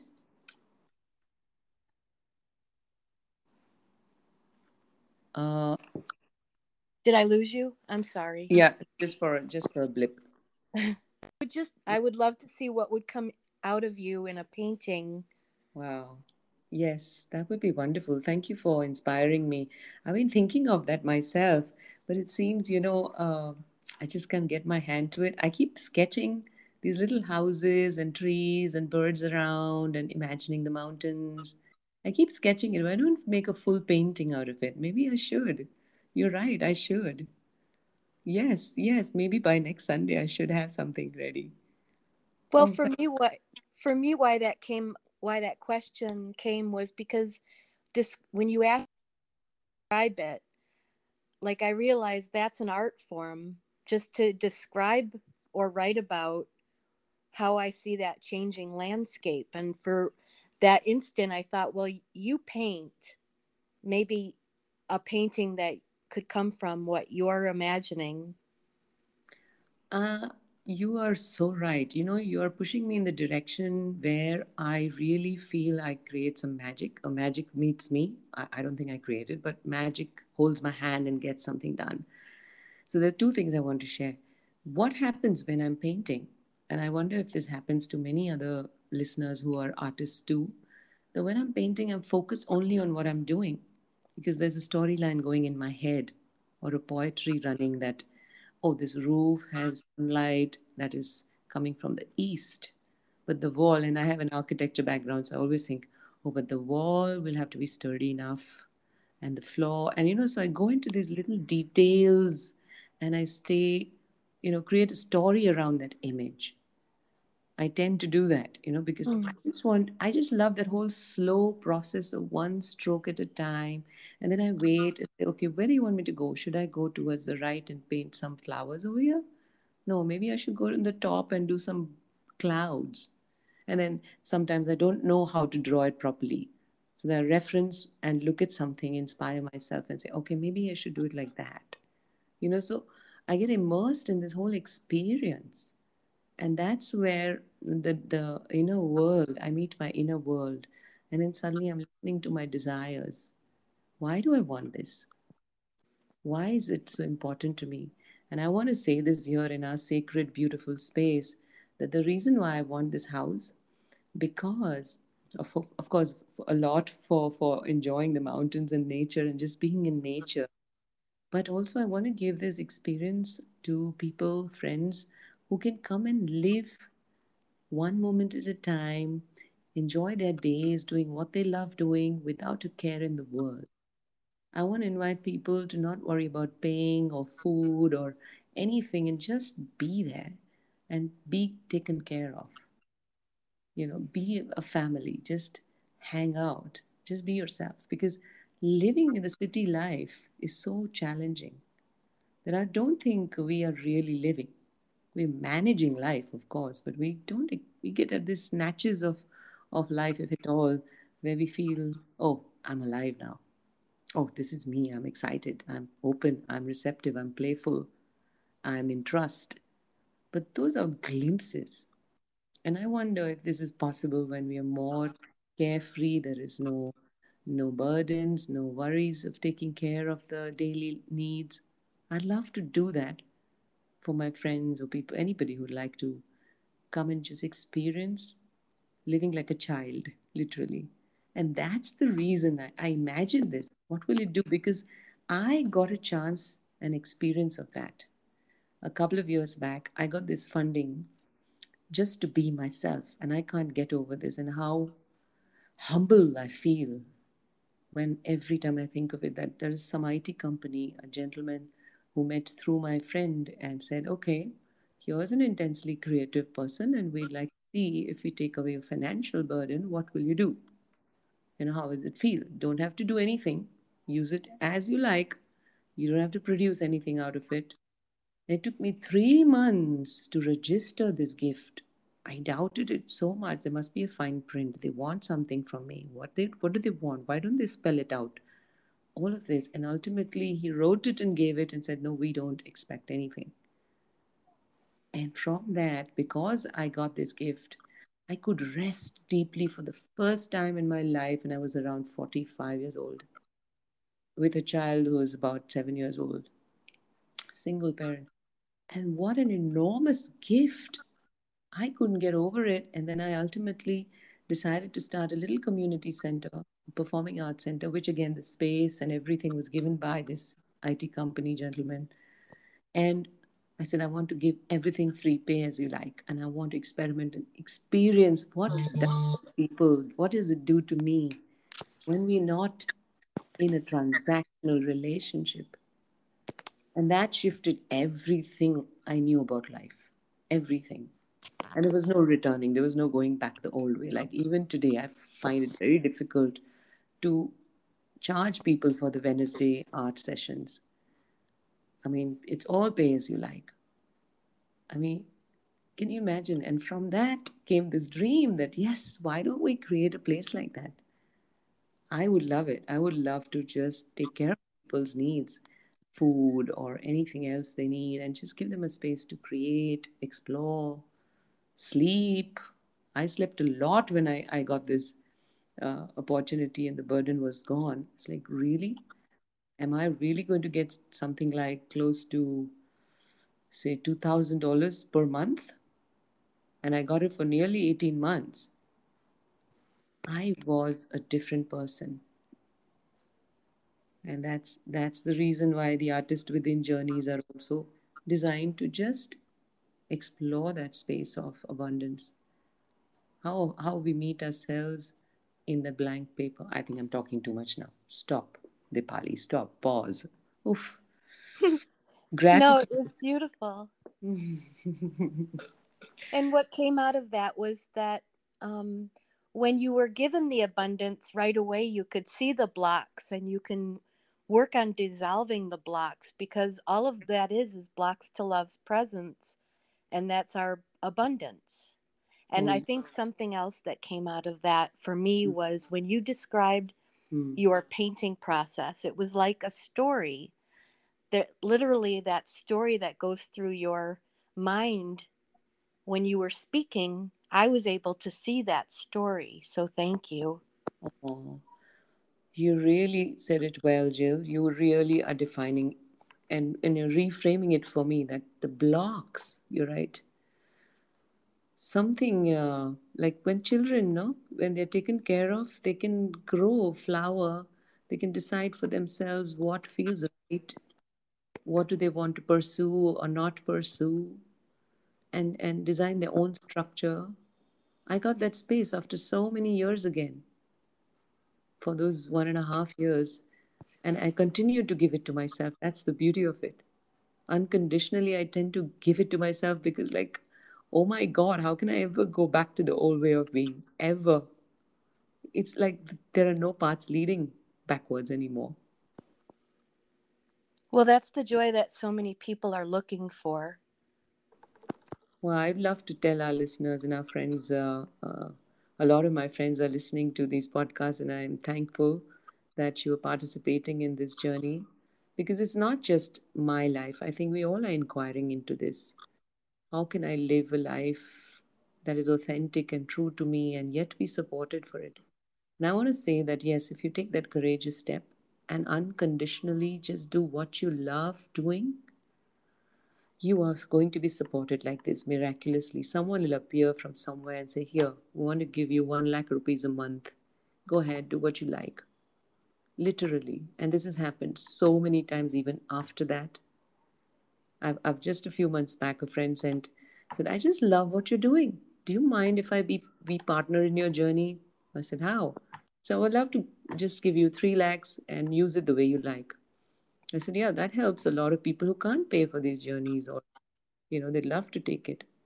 And this has repeatedly happened, Jill. So I would love to say this to all of us. In fact, I'm saying this to myself because I, it's not that I am completely free of all doubts. No, no, no. They've reduced greatly, but that it may take some more time, maybe, or that I'll fully be able to trust. You know, I still worry a little bit. Like what else should i be doing? What what should i do to secure our future? Or you know be contributive to the world? Or uh, uh, really take my gifts out there and make use and help people serve people with it? I still have those doubts that am i doing enough but uh, yeah you will know by and you'll meet friends like jill who will remind you more than anything i'm saying this to remind myself well, I would just love to like give everybody the challenge of just experiment for maybe a week or two to see how supported you are by yeah. taking those baby steps toward your dreams. Yes, yes, absolutely, absolutely, Jill. In fact, this morning I was thinking that yes, it wouldn't be very difficult to try it out just for a week or, you know, even 24 hours. Like, simple things like, oh, I just desire to have ice cream. And unconditionally go and get yourself ice cream. You know, small things. Oh, I just like to speak to a friend of mine for no reason, just a hello. And make that a priority, especially stuff in your mind that comes up and has no reason. That's the thing to follow. And don't say, okay, when I go for grocery shopping, I'll buy ice cream. No, no, no. Go right now. You got the thought right now. Go and do it right now and just doing it for 24 hours or a week and see what happens. I've found this every time I've, I've just followed, and every day I just ask myself that okay, what do you feel like doing today? Instead of what is needed to be done. And the needed to be done pile goes a little higher, but one day suddenly it all gets done. you know, you know the tough things like paying bills or uh, replying to some emails I'm not really excited about, but they need to be done. And I leave them. Earlier, I used to be clever about things and say, oh, first I will paint, increase the joy quotient in myself and playfulness, and do a little bit of dance, and I'll have a lot of energy. And then I'll do the tough stuff. Now I can't even do that trick anymore. I just have to trust greatly that, well, if it's important, it'll be done, or it just disappears on its own. On its own. So, yes, Jill, experimenting and just walking and really taking action in those areas, in, in those little, little needs, responding to them, will require some attention in the beginning. Right? Well, I think we all have those nudges, but I think that we cover them up pretty quickly with our can'ts and our shouldn'ts and Mm. just like you said, just do it. Don't try to justify it, just do it. Yeah, the mind is so tricky because it's so conditioned habit. Uh, for this reason, I think for me, journaling helped on days when uh, there's too much going on and I can't uh, see my way clearly through all the demands and all the, you know, oncoming action. That's when I journal and paint. In fact, I do that every day because I love it. I just can't start a day without it or end the day without it. Uh, if it's my, if I had my way, I would be doing it 24 hours. The only thing I want to do is check in, check in, check in, check in with yourself. Uh, then I'm now checking in with friends like you. So yeah, it's difficult. So at that time, I think journaling or just painting, freehand, doodling, and just asking ourselves a few things like, what's alive in me right now? And this is something I learned from the empathic uh, listening practice in NVC, nonviolent communication. What's alive in me right now?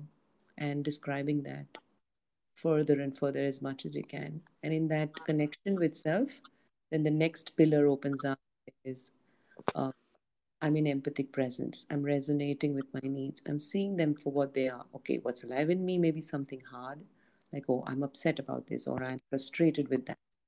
But honoring that and describing the frustration, and it's valid to be frustrated, is standing by yourself, is what I do in the journal. And then when it's enough and I've said enough and I've heard myself enough, in the end, automatically an honest expression comes out, an honest request, a creative, courageous request tends to come out that maybe I could ask this person, maybe I could have a chat with my son or my friend, maybe I should uh, rephrase my uh, question or need and request to so and so. So I'm able to then take a more gentle, gentle action in that direction. So maybe breaking down stuff sometimes that is helpful for some of us, and maybe sometimes you just a champion, you just get up and go in the direction of your heart. Hmm. Mm-hmm. Thank you for those steps. Thank you, Jill. This is really, really, really something we all need to sit in the presence of, talk about, discuss more and more.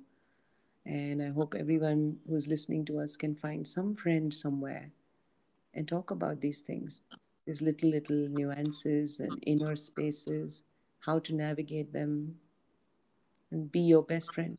Stand by your needs, own your story. Tell the world this is who I am, and I'm perfectly fine and love myself the way I am. Yeah. You maybe even speak to this podcast and say, as you would to a best friend, what your next step will be. Yes, yes, there is a button here, right? There's a messaging button. So you can just leave a voice note, which is so easy. And we will not uh, use it un- without your permission if you want it to be included in the next uh, episode. We could stay present together to your need. Yeah. And see what presence uh, guidance tells us about how best can we make it easy, joyful, loving, abundant. You don't Well, know. I've, I've noticed too, just speaking into it will Mm. create a miracle before your eyes. Oh, say more about it. What do you mean by speaking into it? Well, there's something that happens when you just voice what is in your heart. Hmm. Then it's almost like an accountability where the universe will show you your gift in your next moment. Hmm, that's right. That's very true. Thank you for saying that. And the space available here for our listeners is very anonymous. You don't even have to leave your name. You could just leave your true heart's desire and be heard for it, be loved for it, be seen for it. I think more than anything, what has healed my traumas and immense physical ailments and mental traumas all these 45 years is someone sitting there and just letting me be. A friend of mine, then my child's present uh, presence in my life allowed me to just be, be seen for who I am, be seen for all those anxieties and everything. And that changed everything in me. And today I experienced the real me. I can truly say this is me. And I had no idea this is me. I always thought, oh, I'm the creative one. Oh, I the paint. Oh, I dance. Oh, I teach. I love children. I always thought that. But no, I think I identify most with I am the gentle, kind one. I love just being there for anybody. More than anything else, I love life, human beings, living beings, animals, birds. I just want to be participating, be present, do something, anything, whatever is required. So, yes, you have the space, dear listeners, dear friend, and I invite you to just be bold. We invite you together, I and Jill, to be bold, to be to speak your heart, and just take this moment right now, as soon as this podcast is over, say it out loud and see how it feels. Check in in that moment. How does it feel to even say, what do you truly desire? What do you want to be free of? What do you want more of? What do you want to experience the most right now? And you're right, Jill. We are not alone ever. Today, before the podcast, I was just thinking, I was taking a shower after the walk. I was thinking, how many people, how many wonderful people have physically been there to make this podcast happen? The whole thing began in 2019 with my friend Sarah Pointer. I was out there in England, in Scotland, suffering, and she, I didn't even know who she is. She was on my Facebook, she heard my story, and she reached out and said, Hey, I want you to do this meditation with me. And that's it. Out of nowhere, she sat me down and took me through a beautiful meditation. And we're still friends. And because of her, then then I met Noel, then I then my friend Hema Bharadwaj, my friend Dola. Everyone has walked with me whispering in my ears little by little by little to make this podcast a reality in which I, now I enjoy even more talking to Jill. And yesterday I spoke with Noel. So many friends. I made a list of it. This is not me just doing it. This is all of us. All of us. All of my friends who I've met. This is happening because everyone made a little difference a huge difference just by letting me be, seeing me for who I am, and reflecting back the same to me. You know, I've, my friend Dola saying, you know what you love most is talking to people. Why don't you talk to people more? and usually I don't. I, I'm a writer. I write and i'm glad we didn't do the fb because i would not enjoy that face you know this whole looking and all that this space feels so intimate where you just have the voice you know thank you jill well thank you and you just like what you were just saying about everybody coming along at the right moment you have to give yourself a lot of credit because you followed that guidance you didn't ignore it Mm. yeah, I would say that I was always in a desperate situation earlier. You know, most often, not always, but most often I'd find myself in a desperate situation and something terrible, and it's not really happening. not something so terrible, but it felt so terrible inside me. And then uh, I would attract all these amazing people. And then I saw this game that, you know, this conditioned habit that was built inside my psyche somewhere. And I said, you know what, Dipali, frankly, you just enjoy intensity. So you make up all these stories about yourself. What you want really is connection, participation, intimacy. Just ask for it. Enough of this game. I'm done. I can't keep, you know, creating these scenarios in my mind. So I caught my inner psyche or what you call the inner child doing this drama every time and making something up and say, oh, something's really terrible. I don't know what to do. and I caught myself and saying, you know what? The inner child loves drama. Let's do drama really. Like get up and you know, dance and move and make faces and and I have a young child to do all that with. So that's got an outlet. Once again, it's reminding us that it's almost no, we started 10 minutes late. So sorry, I've turned off the alarm. I should take No, I love that music. And I just, I'm looking forward. Like, I've been listening to you talk about your, you're creating beautiful pictures in my mind. And I'm just looking forward to hearing what other beautiful uh, pictures other people have to offer. Yes, it would be lovely if we could just paint the picture of our dreams, even yes. if words, right? it would be easy to sit and say, you know, my perfect day would look like this. There's a window and there's a chair next to it, and a soft breeze is blowing. Birds are chirping, and I have a cup of coffee in my hand, and I'm listening, and I'm present, and I'm breathing. Wonder how, no? It, it'd be wonderful to, to hear someone paint a perfect moment for themselves, a perfect day, a perfect future, a perfect job, a perfect uh, lover. Yeah. And maybe for people that don't really know, maybe this will give inspiration to those people just by speaking into like one idea that somebody has of what a perfect moment would be for them. Oh yeah, we could just have leave a whole series of podcast uh, episodes with everyone leaving their dreams you know what I enjoy most about you, Jill, that you're like always creating a new possibility. I love that. Oh, thank you. I love that about you. about you. Yes, always there is a new possibility. It's coming from this moment. You know, it's inspired by this moment. It'd be lovely to give ourselves a space to just voice our dreams. No matter how wayward or how big and huge they sound, like it's possible just to say it out loud. Hmm. Thank you. yes, we are coming. Uh, uh, we are feeling a sense of closure today. I can, I can sense that. Mm-hmm. And this expressing and hearing ourselves, like I don't know which one was me and which one is you anymore, Jill. You know, I don't remember now what you said and what I said. It feels like we both said everything I agree. it's true.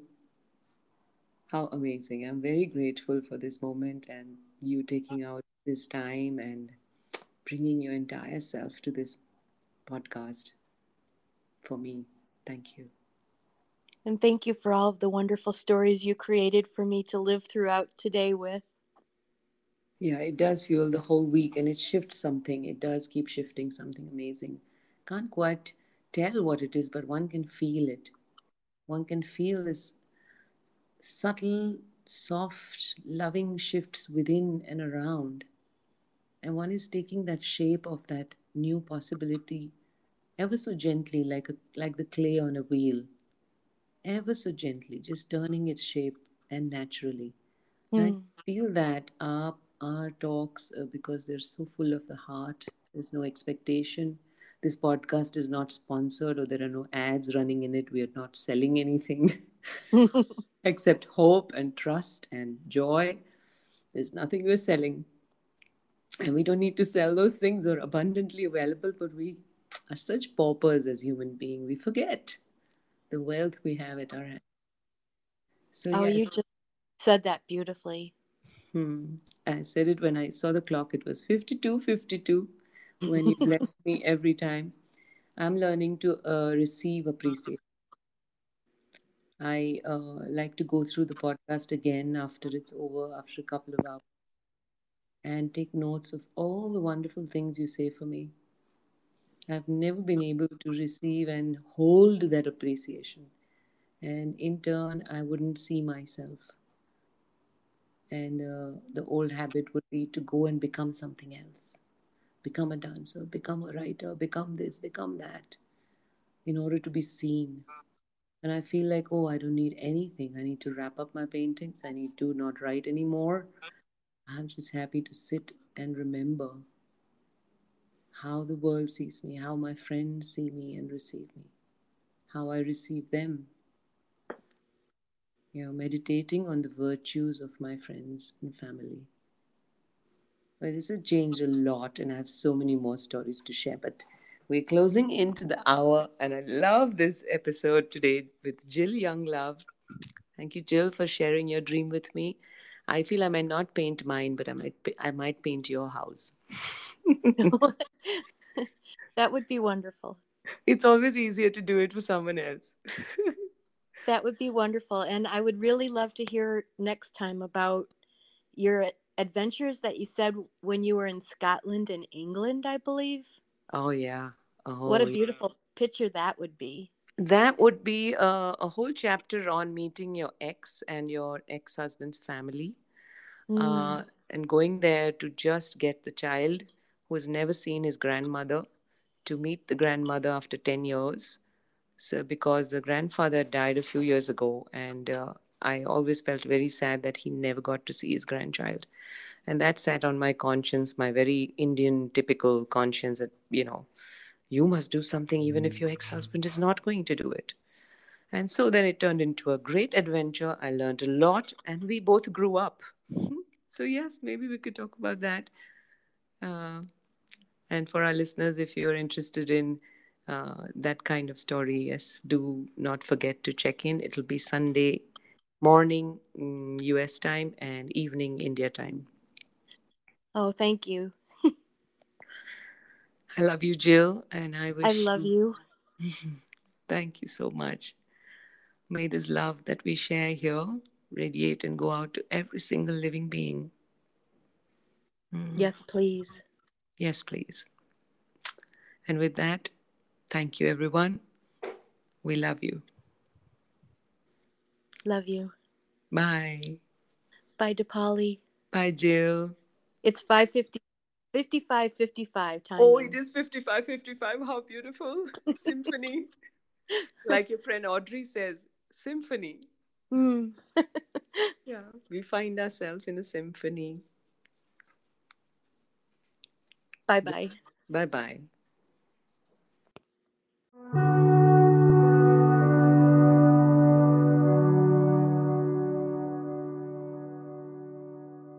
I'm right here now. I think it's all clear. It's connected. Wonderful. Good. So we should begin over with yet of another course. good morning, Jill. Good evening.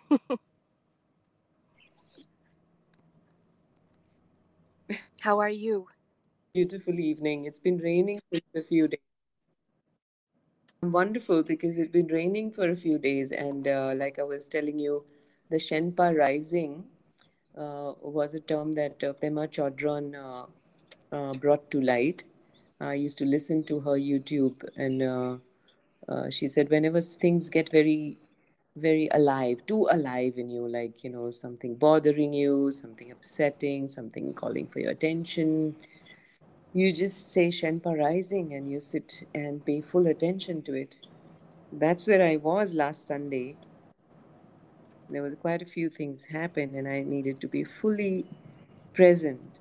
And like you know we we are here on this podcast. We are always sharing from our personal lives what it means to live in presence a mindful heart-based inner guided life and what does that look like on an everyday basis so so we have this fresh material now out of this experience that wow it was quite a bit and uh, yet it was nothing.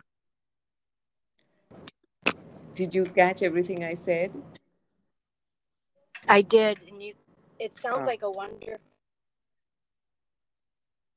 Yeah, it's uh, similar to the Course in Miracles, which Lisa Natoli talks about uh, taking breaks, ta- ta- in resting in presence, just resting. So it. But I love the and I love the whole idea of resting. It's incredible. It's almost like you know you're resting. You know, let's say there's an issue like I have something bothering me that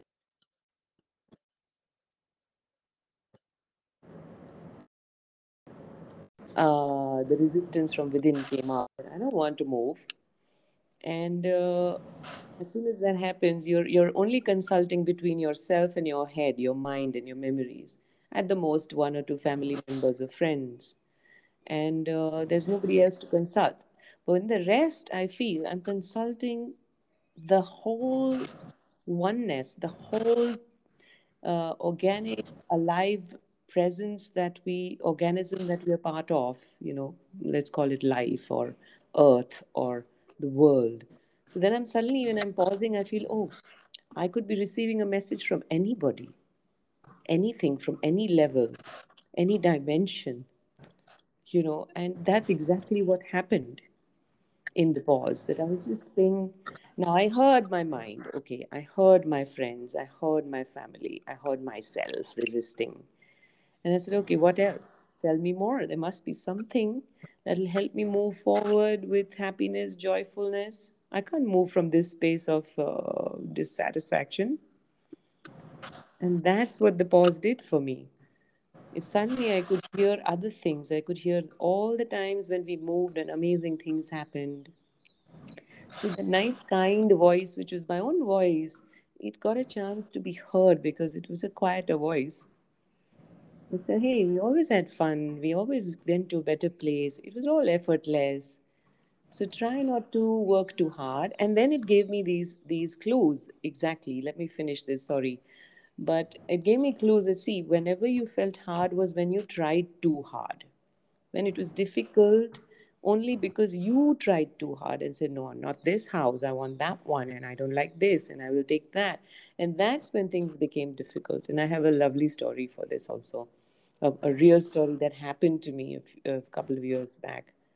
And uh, whenever I stop doing all that efforting, which is which is how Lisa Natoli puts it, and I love it, that stop efforting, and then a, a brand new possibility, which is kind, loving, fun, generous, and even more um, uh, abundant than before, emerges.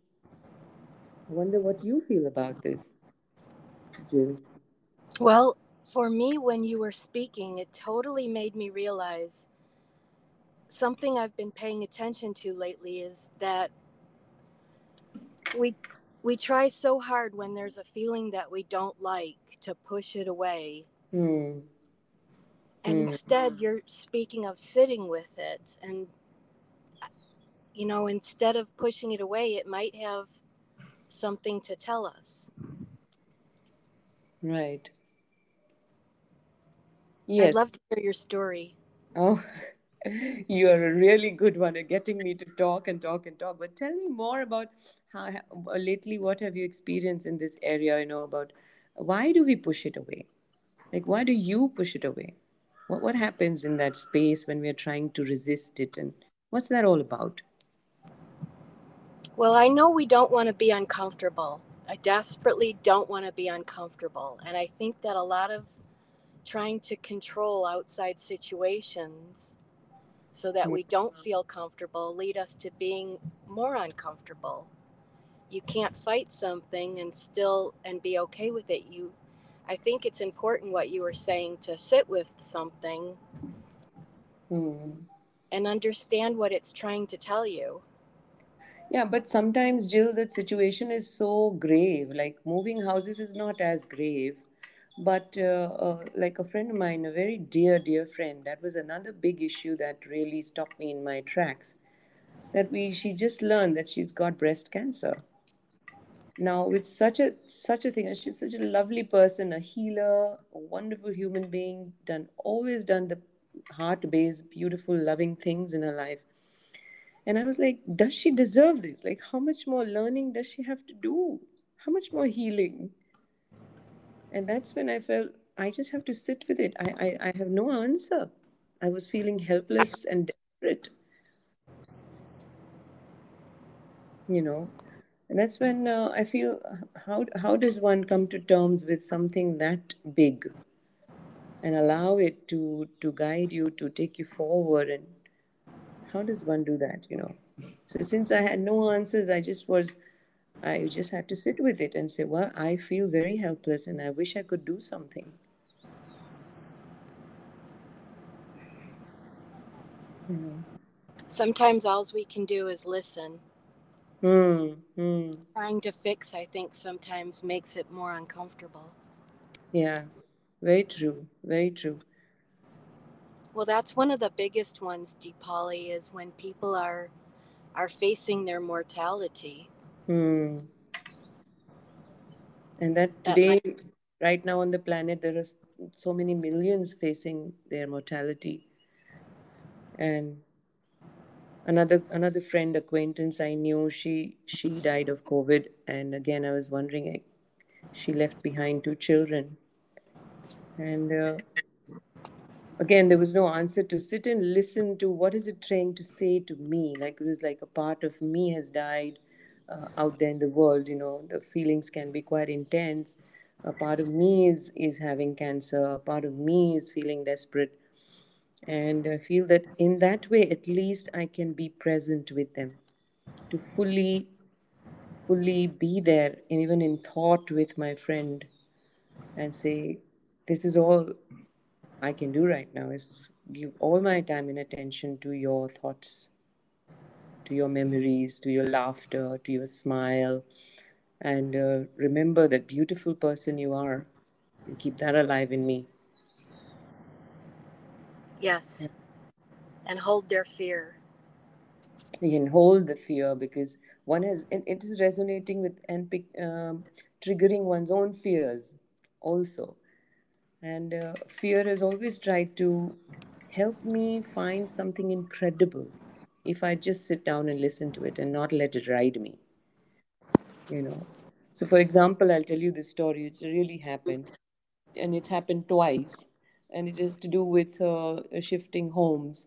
And this was uh, when my son was about seven years old. And again, the owner of the house said, We need the house back and gave us a month's notice. And I was like, Oh God, I again the 10th time with my little boy. And every place I tend to make it so nice and uh, like a nest, a mother makes a nest. So, and I'm creative, so it's all very beautiful, and we have a rhythm to our days, and it's just about we're beginning to enjoy after a year. That's when the call comes you have to move.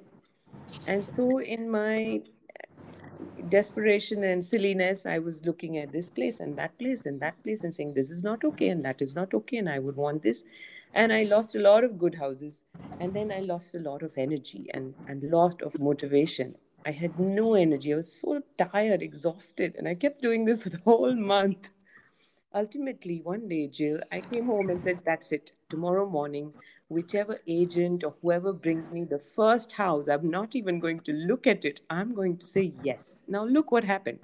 Next morning, someone called an agent and said, We have this house. I said, Yes, I don't want to look. Here's the check, the deposit, and I don't even want to see it. It's done. as soon as I came back home, I in the afternoon I could I could take a nap off finally. It's, oh, I'm so tired. I need a nap. So when I was taking a nap in my dream, Jill, I could hear there is a message that two of my friends, one art gallery owner and a friend, was desperately trying to reach me. Is what I got, and this was because a month back I had left one of the one of the paintings with them for sale, and it was pretty expensive painting. And there was no news on that front. But in that dream, they both were trying to get in touch with me. I wake up and I find exactly that in my messages they're calls from them these exact people these two friends one friend and the gallery owner and i call them up and they say you know your painting is sold and that's the money i needed for the house you know the exact amounts and all everything was going to be working out now fine much much happier i didn't have to cut any corners and manage something and and so i got the money i needed i was so relaxed and i felt blessed and i felt supported and i knew exactly why this is happening it was a message that stop striving too hard just say yes to whatever is the easiest and you'll be provided for. I said, Yes, yes, God, yes, I got the message. I got it. And as this happens, the next morning, I usually never go down in the morning to buy my vegetables. I go in the evening so I can meet friends. Uh, so I went in the morning because I needed some tomatoes. And I went down, and a friend from the neighboring uh, society, uh, housing complex, was standing there and said, Hey, we heard you're looking for a house. Did you find a house?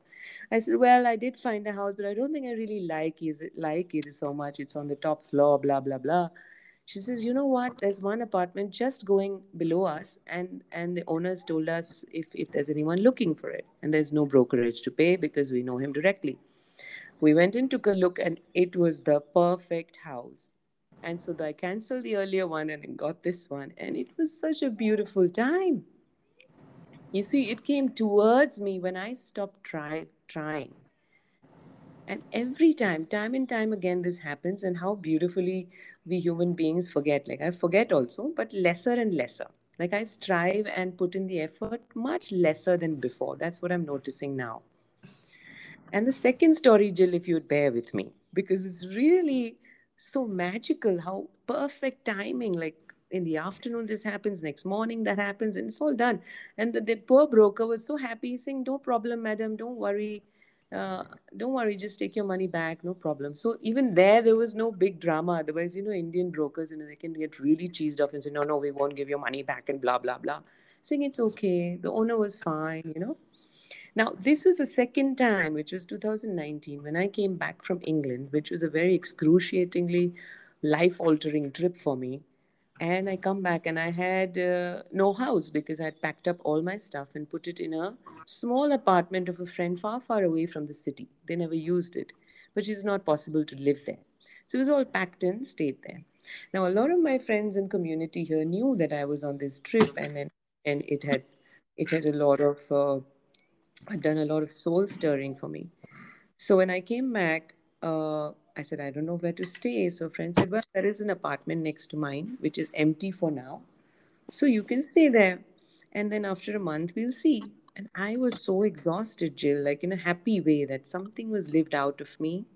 I, I had totally let it live itself out of me and I was delivered. Like, you know, I felt like I was delivered.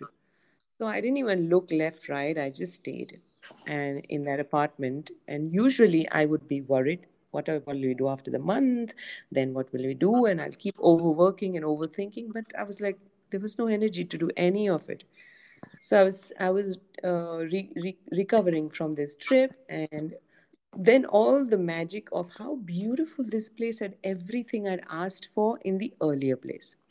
I said, Oh, I don't like this flooring. It's too glossy and too mirrory, and I don't like this flooring. I grew up with natural stone under my feet when I was young.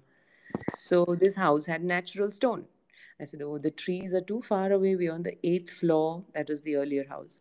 This house is on the first floor with the trees right at the window. In fact, the creepers coming in from the window into the bedroom and the birds flying into your house and oh my goodness everything i had complained about in the earlier house god uh, and and the oneness and the world around me I, when i mean god i mean everyone like this friend who was listening to me present to me she sort of tuned into my spirit and said you know this house is good for you stay here for a while and towards the end of the month she says you know this is available if you want it for the next year year or two years you can have it and that's it i didn't ever look for a house nothing we this is how effortless and beautiful uh, a blessing uh, it was.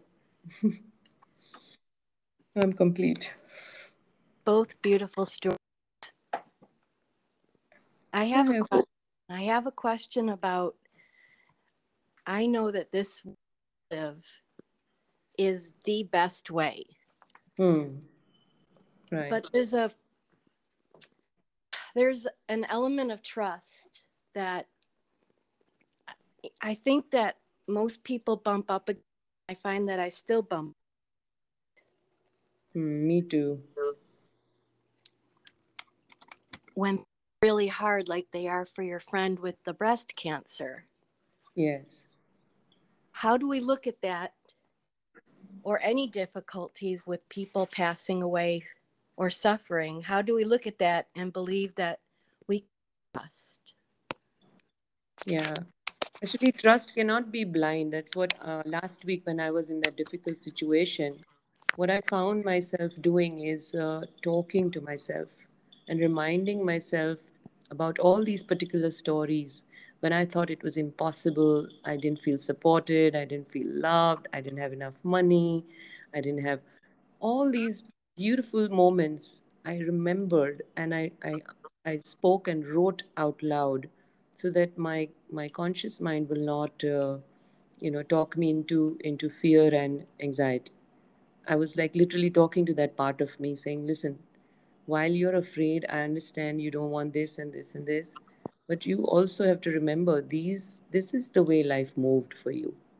So what can you do now to facilitate that magical loving movement again? Even better than last time. Like last time you came back from England and you found a house. Let's imagine that you are already in the house. You don't have to move at all let's imagine you're you know something so what, what i found myself really eh, really doing is being present to my fear and talking to the fear i know what you're afraid of. What are you resisting? You're resisting change. Right? So what does that say say to me? That you want consistency. So i asked it why do you want consistency? Because you're creating something. You're creating a, a loving house, a family uh, for friends. You're nurturing something. You want to continue your daily routine. So now it's become clear to me because I had two other other options in my head that oh should I be saying yes to these kind of jobs? Should I be saying yes to this? It became crystal clear because of this turmoil and conflict that no, what I really want is to be more and more present and continue my daily life the way it is. I don't want to strive harder and make ends meet or anything, fix anything. So, because I talked to the fear, I realized that the resistance was actually pointing to what I don't want anymore. And when I look further, why do I not want it anymore? I found what I want. And once I found that, I said, okay, if consistency is all that I want, and I want to continue what I love doing every day, then let's make this transition as quick and smooth as possible so that we can go get back to our everyday everyday dance. This is what happened to me but i don't know how to say this to anyone like my friend who has cancer to to uh, translate it for her. You know i can only share from what is uh, real and true to me and how it is taking away my ambitions. I find my ambitions are beautiful and, and amazing, but I'm willing to let them go because they're not bigger and they're not as valuable as uh, the present moment that brings untold gifts. So we are all suckers of, of, of surprises. we all love to be blessed with something we never imagined.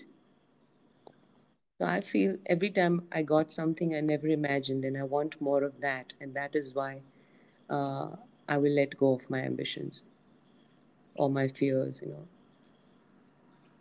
And then the second step, Jill, was to then talk about uh, talk to my fears every day and say, okay, today you're a little upset about having to pack things.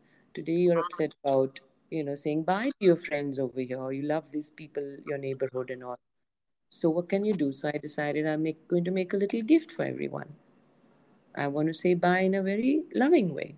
So then I found little little ways which I haven't really done before. I just hump and you know huff and puff and move because I'm upset.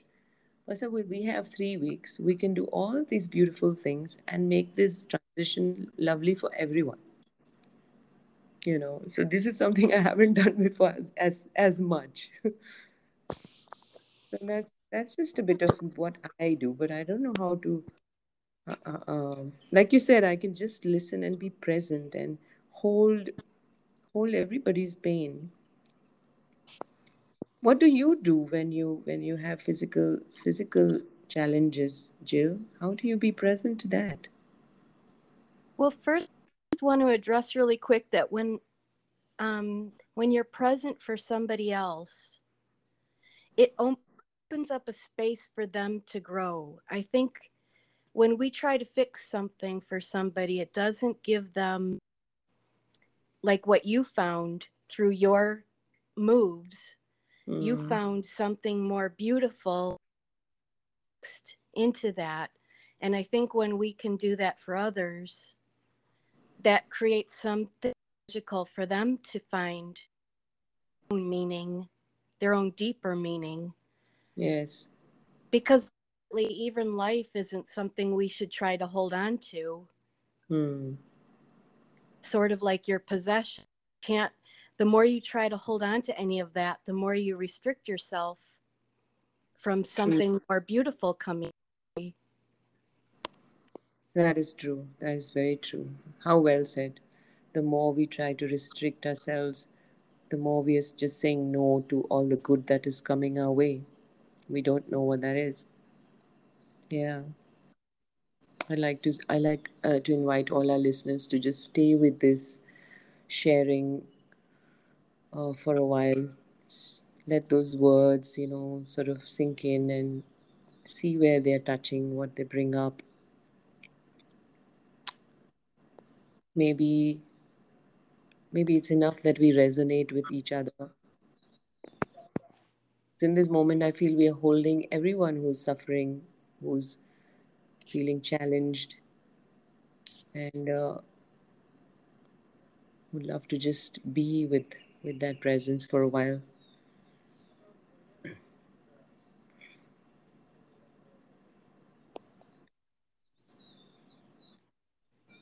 Silence is a very powerful communicator, carrier, healer.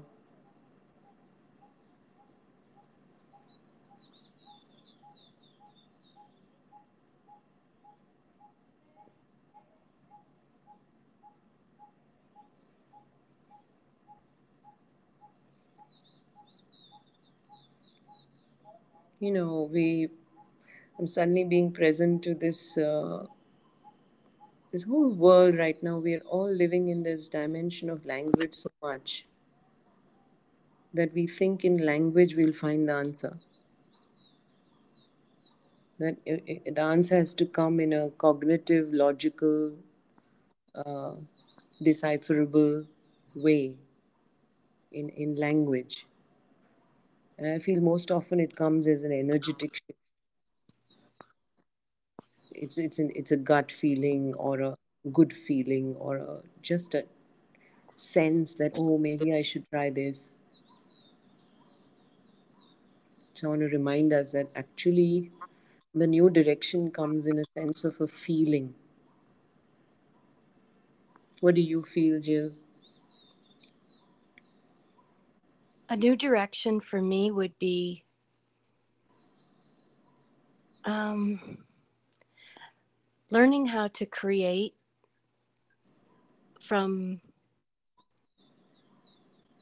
I guess when I have the feeling that there isn't there is something more important to do and to not pay attention to that voice and instead to create something beautiful that would be defined as being frivolous time spent. Hmm. You mean create within you or around you, or both? Like if I have a moment, even just to go for a walk, hmm. it feels like there's too many more important things to do. Then right. I'm not, I'm not listening to the voice that hmm. wants to help me. Yes, beautiful, beautifully said. In other words, could I say that when we want to do something just too simple, too too too mundane and simple, possibly that's where in that self pleasure or just uh, or nothingness time is where one could meet one's greater needs. Could I could I that way that a simple walk will meet meet a more core need than uh, doing anything that may be important, like you know, to a phone call or cooking a meal or anything else. Yes, it feels like you were speaking into when you saw when you said you relaxed and let the better house come to you. Hmm. yeah. Uh, I also was looking at all of this as a kind of a mathematical or a sort of a, uh, a geometric graph because I feel when you look at the world, let's say we are on this planet and we look at it from far away in the galaxy, and, and I may be completely wrong in this scientifically speaking, but just my my imagination. Then when I look at things from far away at some other galaxies, and Earth looks like fine, it's just beautiful blue pearl floating around. Everything's wonderful. Everything's normal. and then when I come up close and look at it from a microscope, then I see that, oh, we all have so many problems. We have issues, we have concerns. The earth has issues. But uh, when I look at it from a distance, then everything feels like it has its own rhythm, its own flow. And so I try to sort of, just for the sake of imagination, to transport myself in that space. I try to look at things from that far away perspective or even just just a bird's eye view, not even too far away in the galaxy. And uh, uh, it creates that ease in me. That's it. That's the purpose. Not not trying to to be logical or something, but it just gives me a sense of ease in those few minutes. Also, then in that ease, I'm able to hold this question better instead of saying where else are we going to move, how are we going to do all this transition I'm able to say something different and say, hey, how can we make this transition joyful? Now, as soon as I start saying that, which means I've accepted the transition, and now I'm focusing on how I can make it better instead of doing it or not doing it, instead of resisting.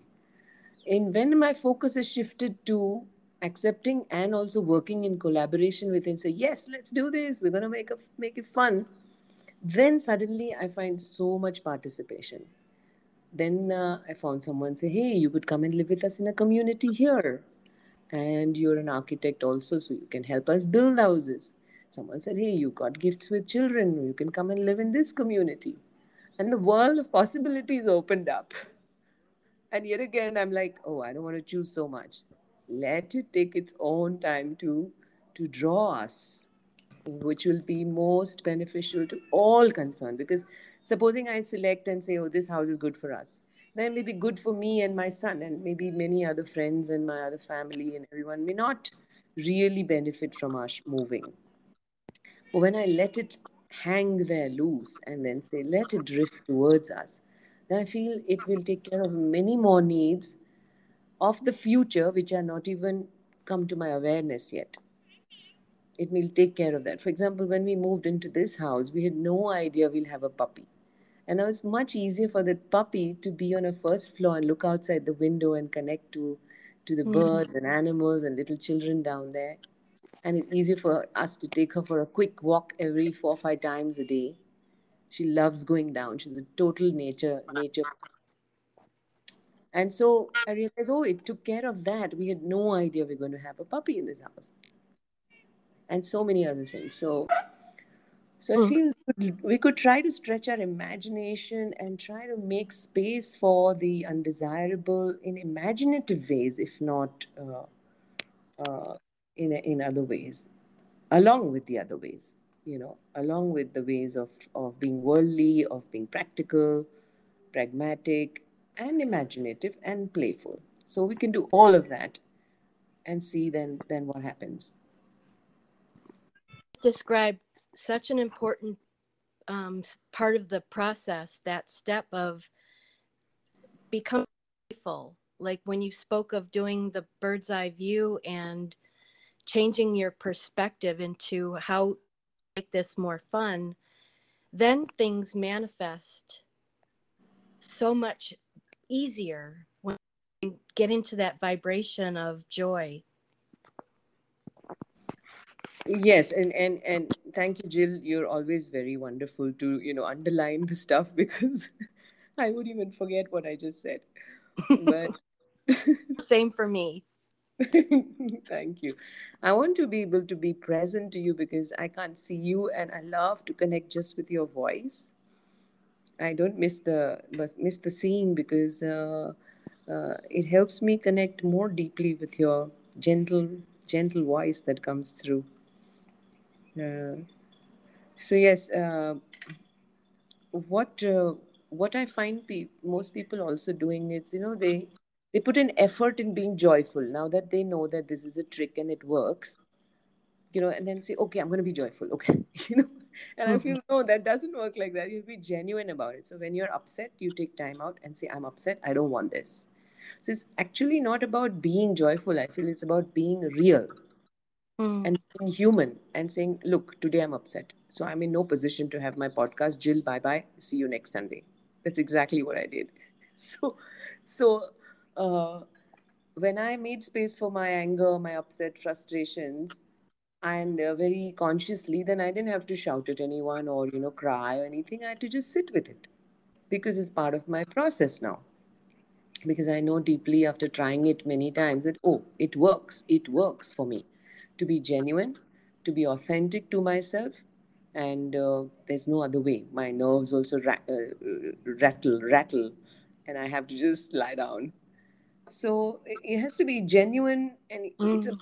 becoming real i feel. It's made me more real. Like i i don't think in my whole life i felt this real which is why i'm so happily saying bye bye to the artist in me bye bye to the dancer in me. I said i'm done done done. We don't need all of these things anymore you know otherwise i could never live without making a sketch it was my therapy every day i had to paint so one is able to be seen by one's own self or one's humanity. I don't even seek someone else to to help me see it as many times, you know, as before, you know. Uh, just a friend or so will do, and a little conversation is enough for me to help me feel validated or you know cared enough. And then I'm able to take the right decision, which is which is so amazing. I mean, it's not even the right decision. It is the only way, the only way is to go back, find a way back from that frustration into ease, joy, relaxation. And then it'll all work out. That's all I know. How it will work out, from where, that magic to see that, I'm excited like a child, like, oh, I wonder what. And that's exactly what happened. Then friends said, Are, you can come to this community. They're living in a farm. You can build this. You can do farming. You can come here. You can. So many options have opened up that now I'm spoiled for choices. but it's better than being uh, alone and frustrated and, and, and feeling unloved by life. But I feel, uh, I feel, what do you feel? Is it about being real or is it about being peaceful and restful and and gentle all the time, which is which is very hard for me to do. Well, you attention so well to what your inner guidance is telling you. Like I've just been taking so many notes how how I haven't been paying attention and how I can pay attention better. Hmm. I have been I, I would say in this past year I have been really trying hard to be authentic. So I love that you brought that word up. My authenticity comes when like I can say no if there's something that I don't want to do and I can say no. Uh-huh. Cuz if you try to be fake and you try to be everything to everyone, hmm. you're shutting off some valve to for everybody. Mm. Because when you say no to somebody, you let them become more of themselves too from your no. Right, right. I love this, Jill.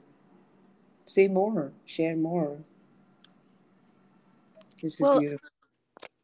It's interesting because I, my thing in the past few years has been learning how to communicate. Hmm. Growing up not having any words because of a childhood that really restricted what I could say.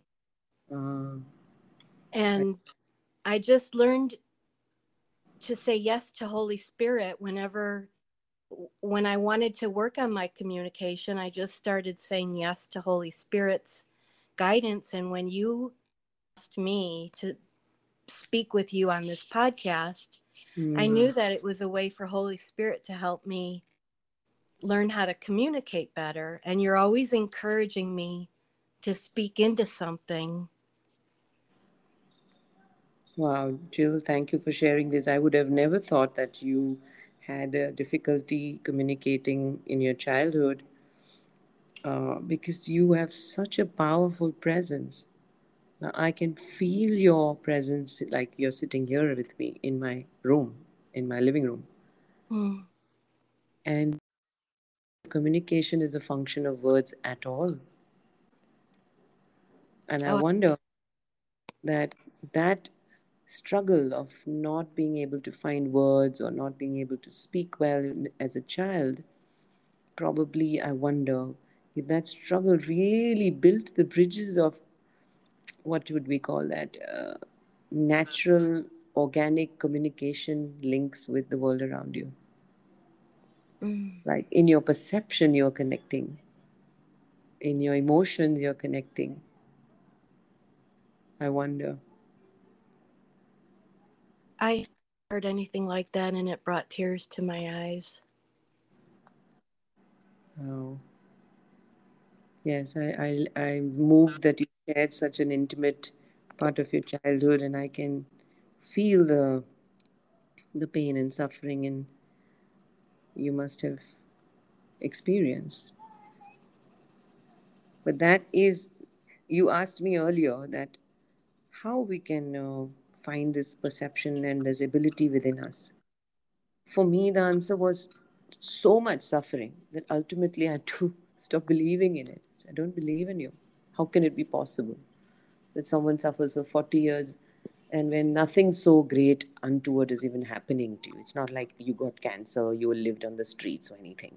It's just your sensitivities are so high, which, which what does it really mean? It was my perception.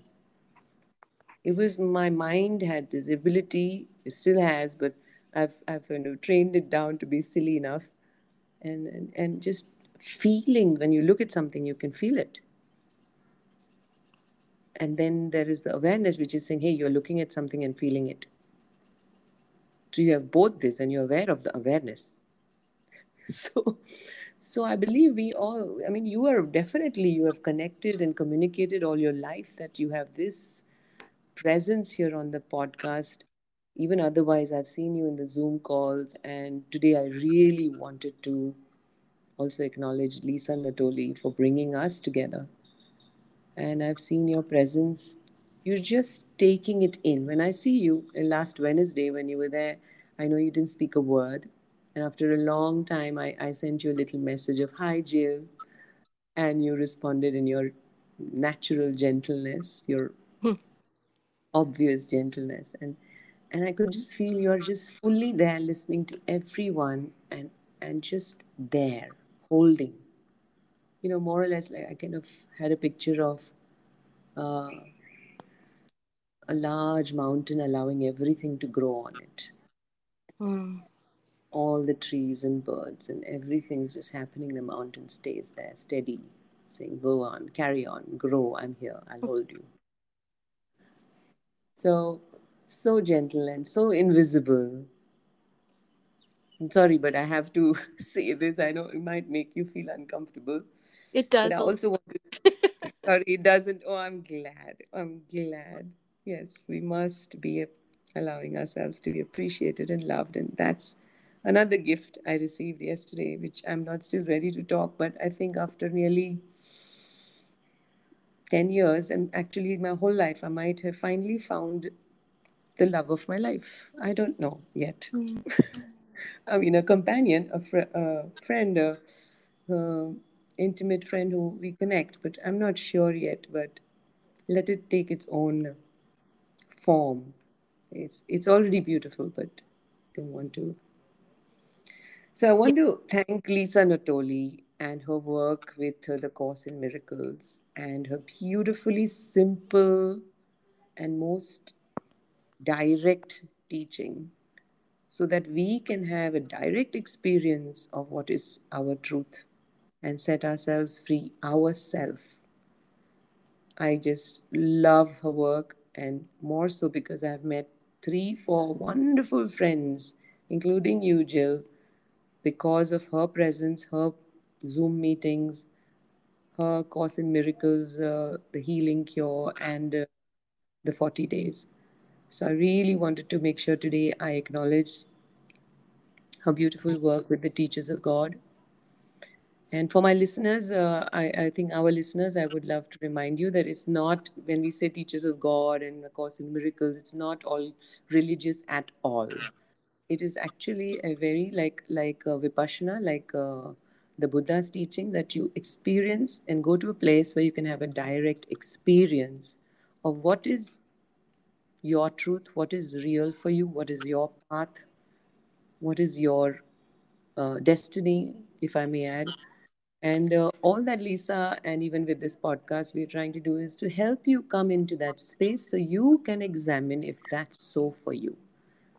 And if it is isn't, I hope it it it, it never is is not is I hope it is always so for you with all these efforts that you do come in that space and then see, aha, I got it. So it's only through a direct experience. There is no teaching, there is no imparting, there's no philosophy, there is no ism. Right? Am I right? If I'm if I'm missing something, Jill, please add. What does uh, a course in miracles or Lisa's uh, 40 days mean to you? How has it helped you?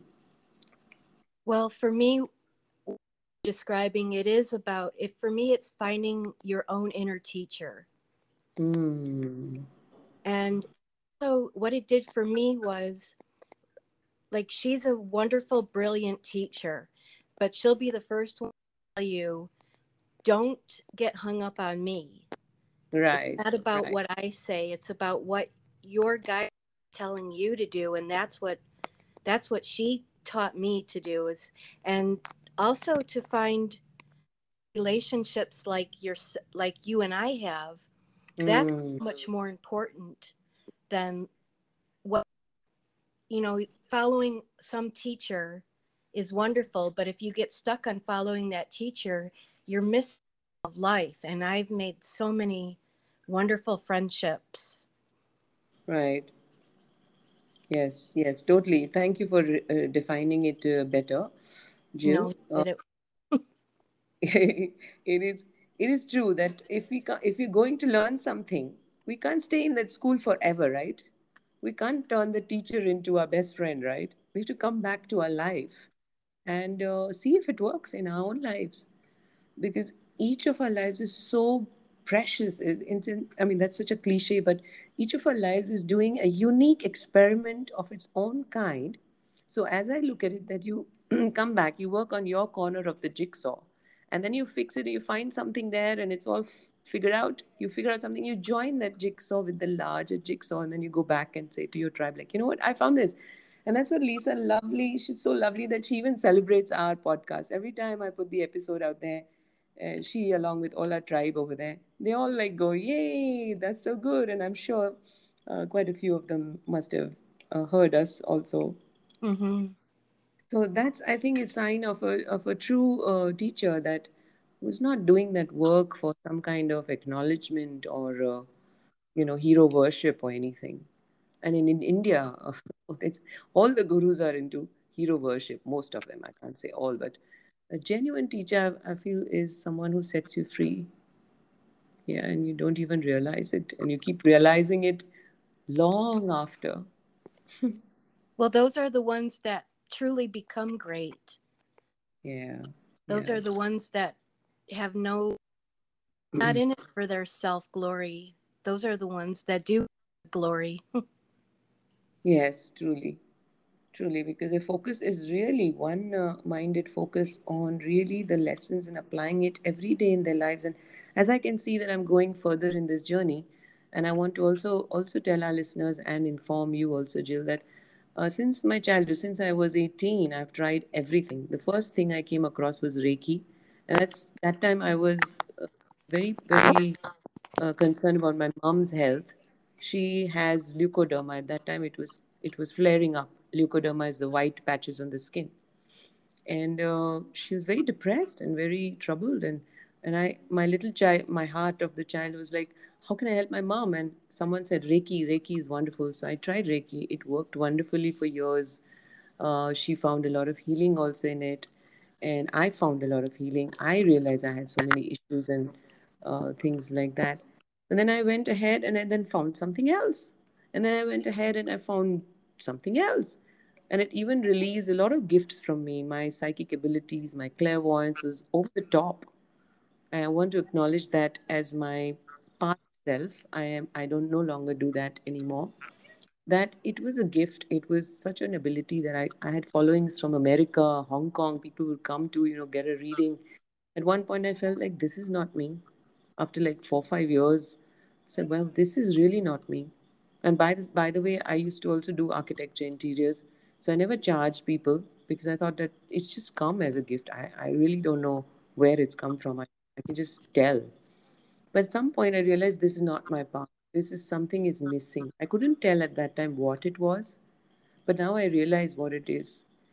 That true coming to center or coming alive in who you really are requires no aid requires no modality or or uh, a practice of any kind other than meeting yourself directly. Meeting whatever is you directly and, and spending time with it. And that's what a course in miracles has done for me lisa's work is it's allowed me in a in a very simple format to meet myself safely and empowered me to confront and sort of not even confront just meet those difficult parts of me and find a way to love them to accept them own them and even share with the world that look i've been such an idiot all my life. Given all these gifts i have thrown everything away. Because i think that's what it was it, it just life kept saying no this is also not fitting i tried another quote and said no this is also not fitting people around me. Saying this one is really an idiot. She's got such gifts and she keeps throwing them away. But you see what i've come to? I finally found it. And that's the whole experiment about that to come to try everything. I'm not saying anything is wrong at all. Every every modality is beautiful. And if it's coming to you wherever you are is meeting you gently like all these modalities did reiki and uh, access consciousness access consciousness and what else? So many things i can't even remember now. Uh, but they were all kind and loving at that time and they left lovingly also. Uh, so you try everything till you feel that okay now i'm ready for this. I'm now i need that. And, and that's the that's also a gift right to to not feel judged by anything. You don't have to belong to somebody and prove a point. You can move away when you feel, okay, I'm done here. And I also want to acknowledge my friend Sharayu Kamath. She was the one who introduced me to Lisa and her work. So I really mm. can't uh, not say her name here. She's been a beautiful presence in my life. Yeah. Mm. What a wonderful conversation today. Yeah, I'm glad we took that uh, uh, call to, you know, start a little early. And uh, then you had to take time to attend to the pet. I love all these little interventions, you know. I don't think we were late. It's just the moment was arriving and it's arriving and wait a bit and arriving. And in that time, when you said you had to take care of your pet, my son took uh, our puppy down for a walk and uh, so I moved to the next door neighbor's lovely house, which is quieter, because then he would come back and open the door, and that would make a sound. Mm. And I found that I had already left a table of paint and uh, paper over here. So while talking to you, I have been painting, as in Mm. I've just moving my hand because it feels like a part of me is held more lovingly when my hand is creating something, unconsciously doodling. So I invite everyone listening to try that. In fact, when you switch on the podcast, and I'll try and put that in the details, that you just take a little pen and paper or a brush and let your hand move while you listen is another way of practicing presence. So then uh, what happens is one part of the mind, I mean, that's what I feel that happens. Uh, the cognitive thinking is is listening, whereas the subconscious also gets a seat at the table because your hand is doing something Mm. uh, intuitively. You're just drawing some lines and, and doodling, and so I think it's a way of feeling held by your own self. And this is what we do on Wednesdays. Every Wednesday is painting in presence. So if you like to also come for that, you're welcome. Just leave us a note. I'll send you the details. And we have that button on here. You can send us a voice message. So that would be you can just sit in presence and say whatever you want to say. And uh, Jill and I will love to just hear you, receive you, and uh, try and find ways to love you. Beautiful. And I have one question for you about the painting that it might be, for me anyway, might be sort of intimidating to know Hmm. what kind of supplies to start with. Yeah, um, interesting. Thank you, Jill, for asking. Uh, I love that question because uh, actually it's not about the materials at all. So I do send the detailed uh, list of what you should bring in an audio note also on the email when people register for it. But it's about just taking two colors, whichever you want, or even one. So the focus is not on what you are creating, but on how you feel when your hand is creating something, is doodling something. You're not even creating, you're just playing, you're just fooling around on paper. To permit yourself to be playful in a safe space of a paper while you're being held and someone is talking from their lived experiences, from the moment, then how does that open up a receptive center within us?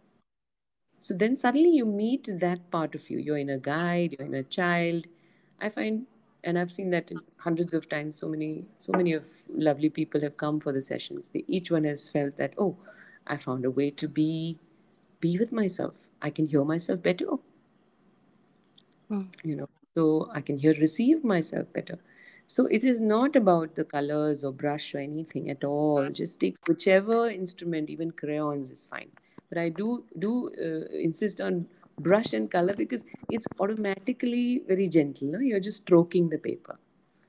So the the psyche, the soul, or the you know human intellect translates that experience of stroking immediately into something gentle and kind you know you're just stroking the paper whereas if you use crayon you'll have to rub and that's kind of a little bit harsher but a brush nothing like a brush and watercolors it makes you feel soft. So it's all about how you feel and not what you create. And ultimately you will find that you're creating something wonderful too but you're not paying attention to that.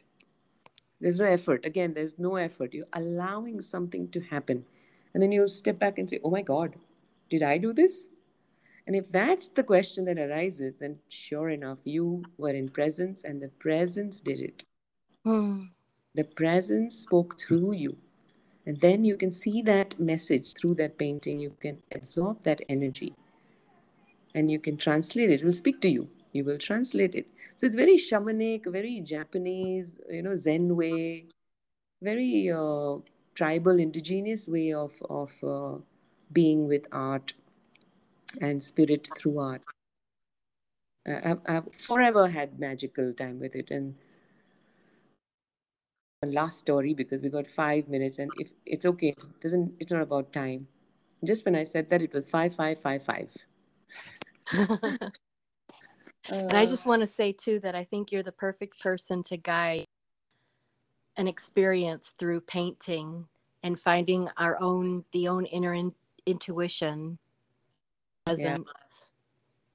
Yes, yes. Thank you for uh, acknowledging me because I, I do believe this is my sacred uh, job. This is what I'm born for because it does something amazing. Every time I paint like that in full presence and I'm immersed and gone away in the flow, stuff happens in my life that I can't imagine. It's such beautiful things happen that I feel very humbled and say, I know, I know, I got to go back to the table. If I want beautiful things to happen, I'm going back to the table.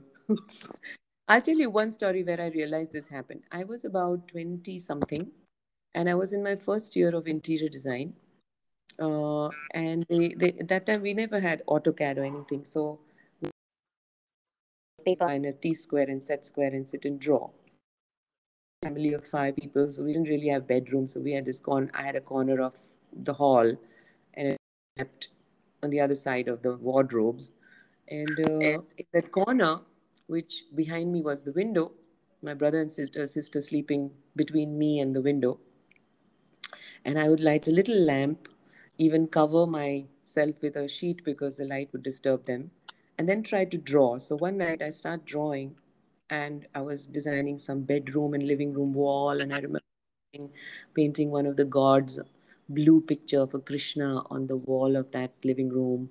And I'm designing, and I'm totally lost in that world, and I'm humming to myself. And suddenly, after a while, I hear the crow cawing.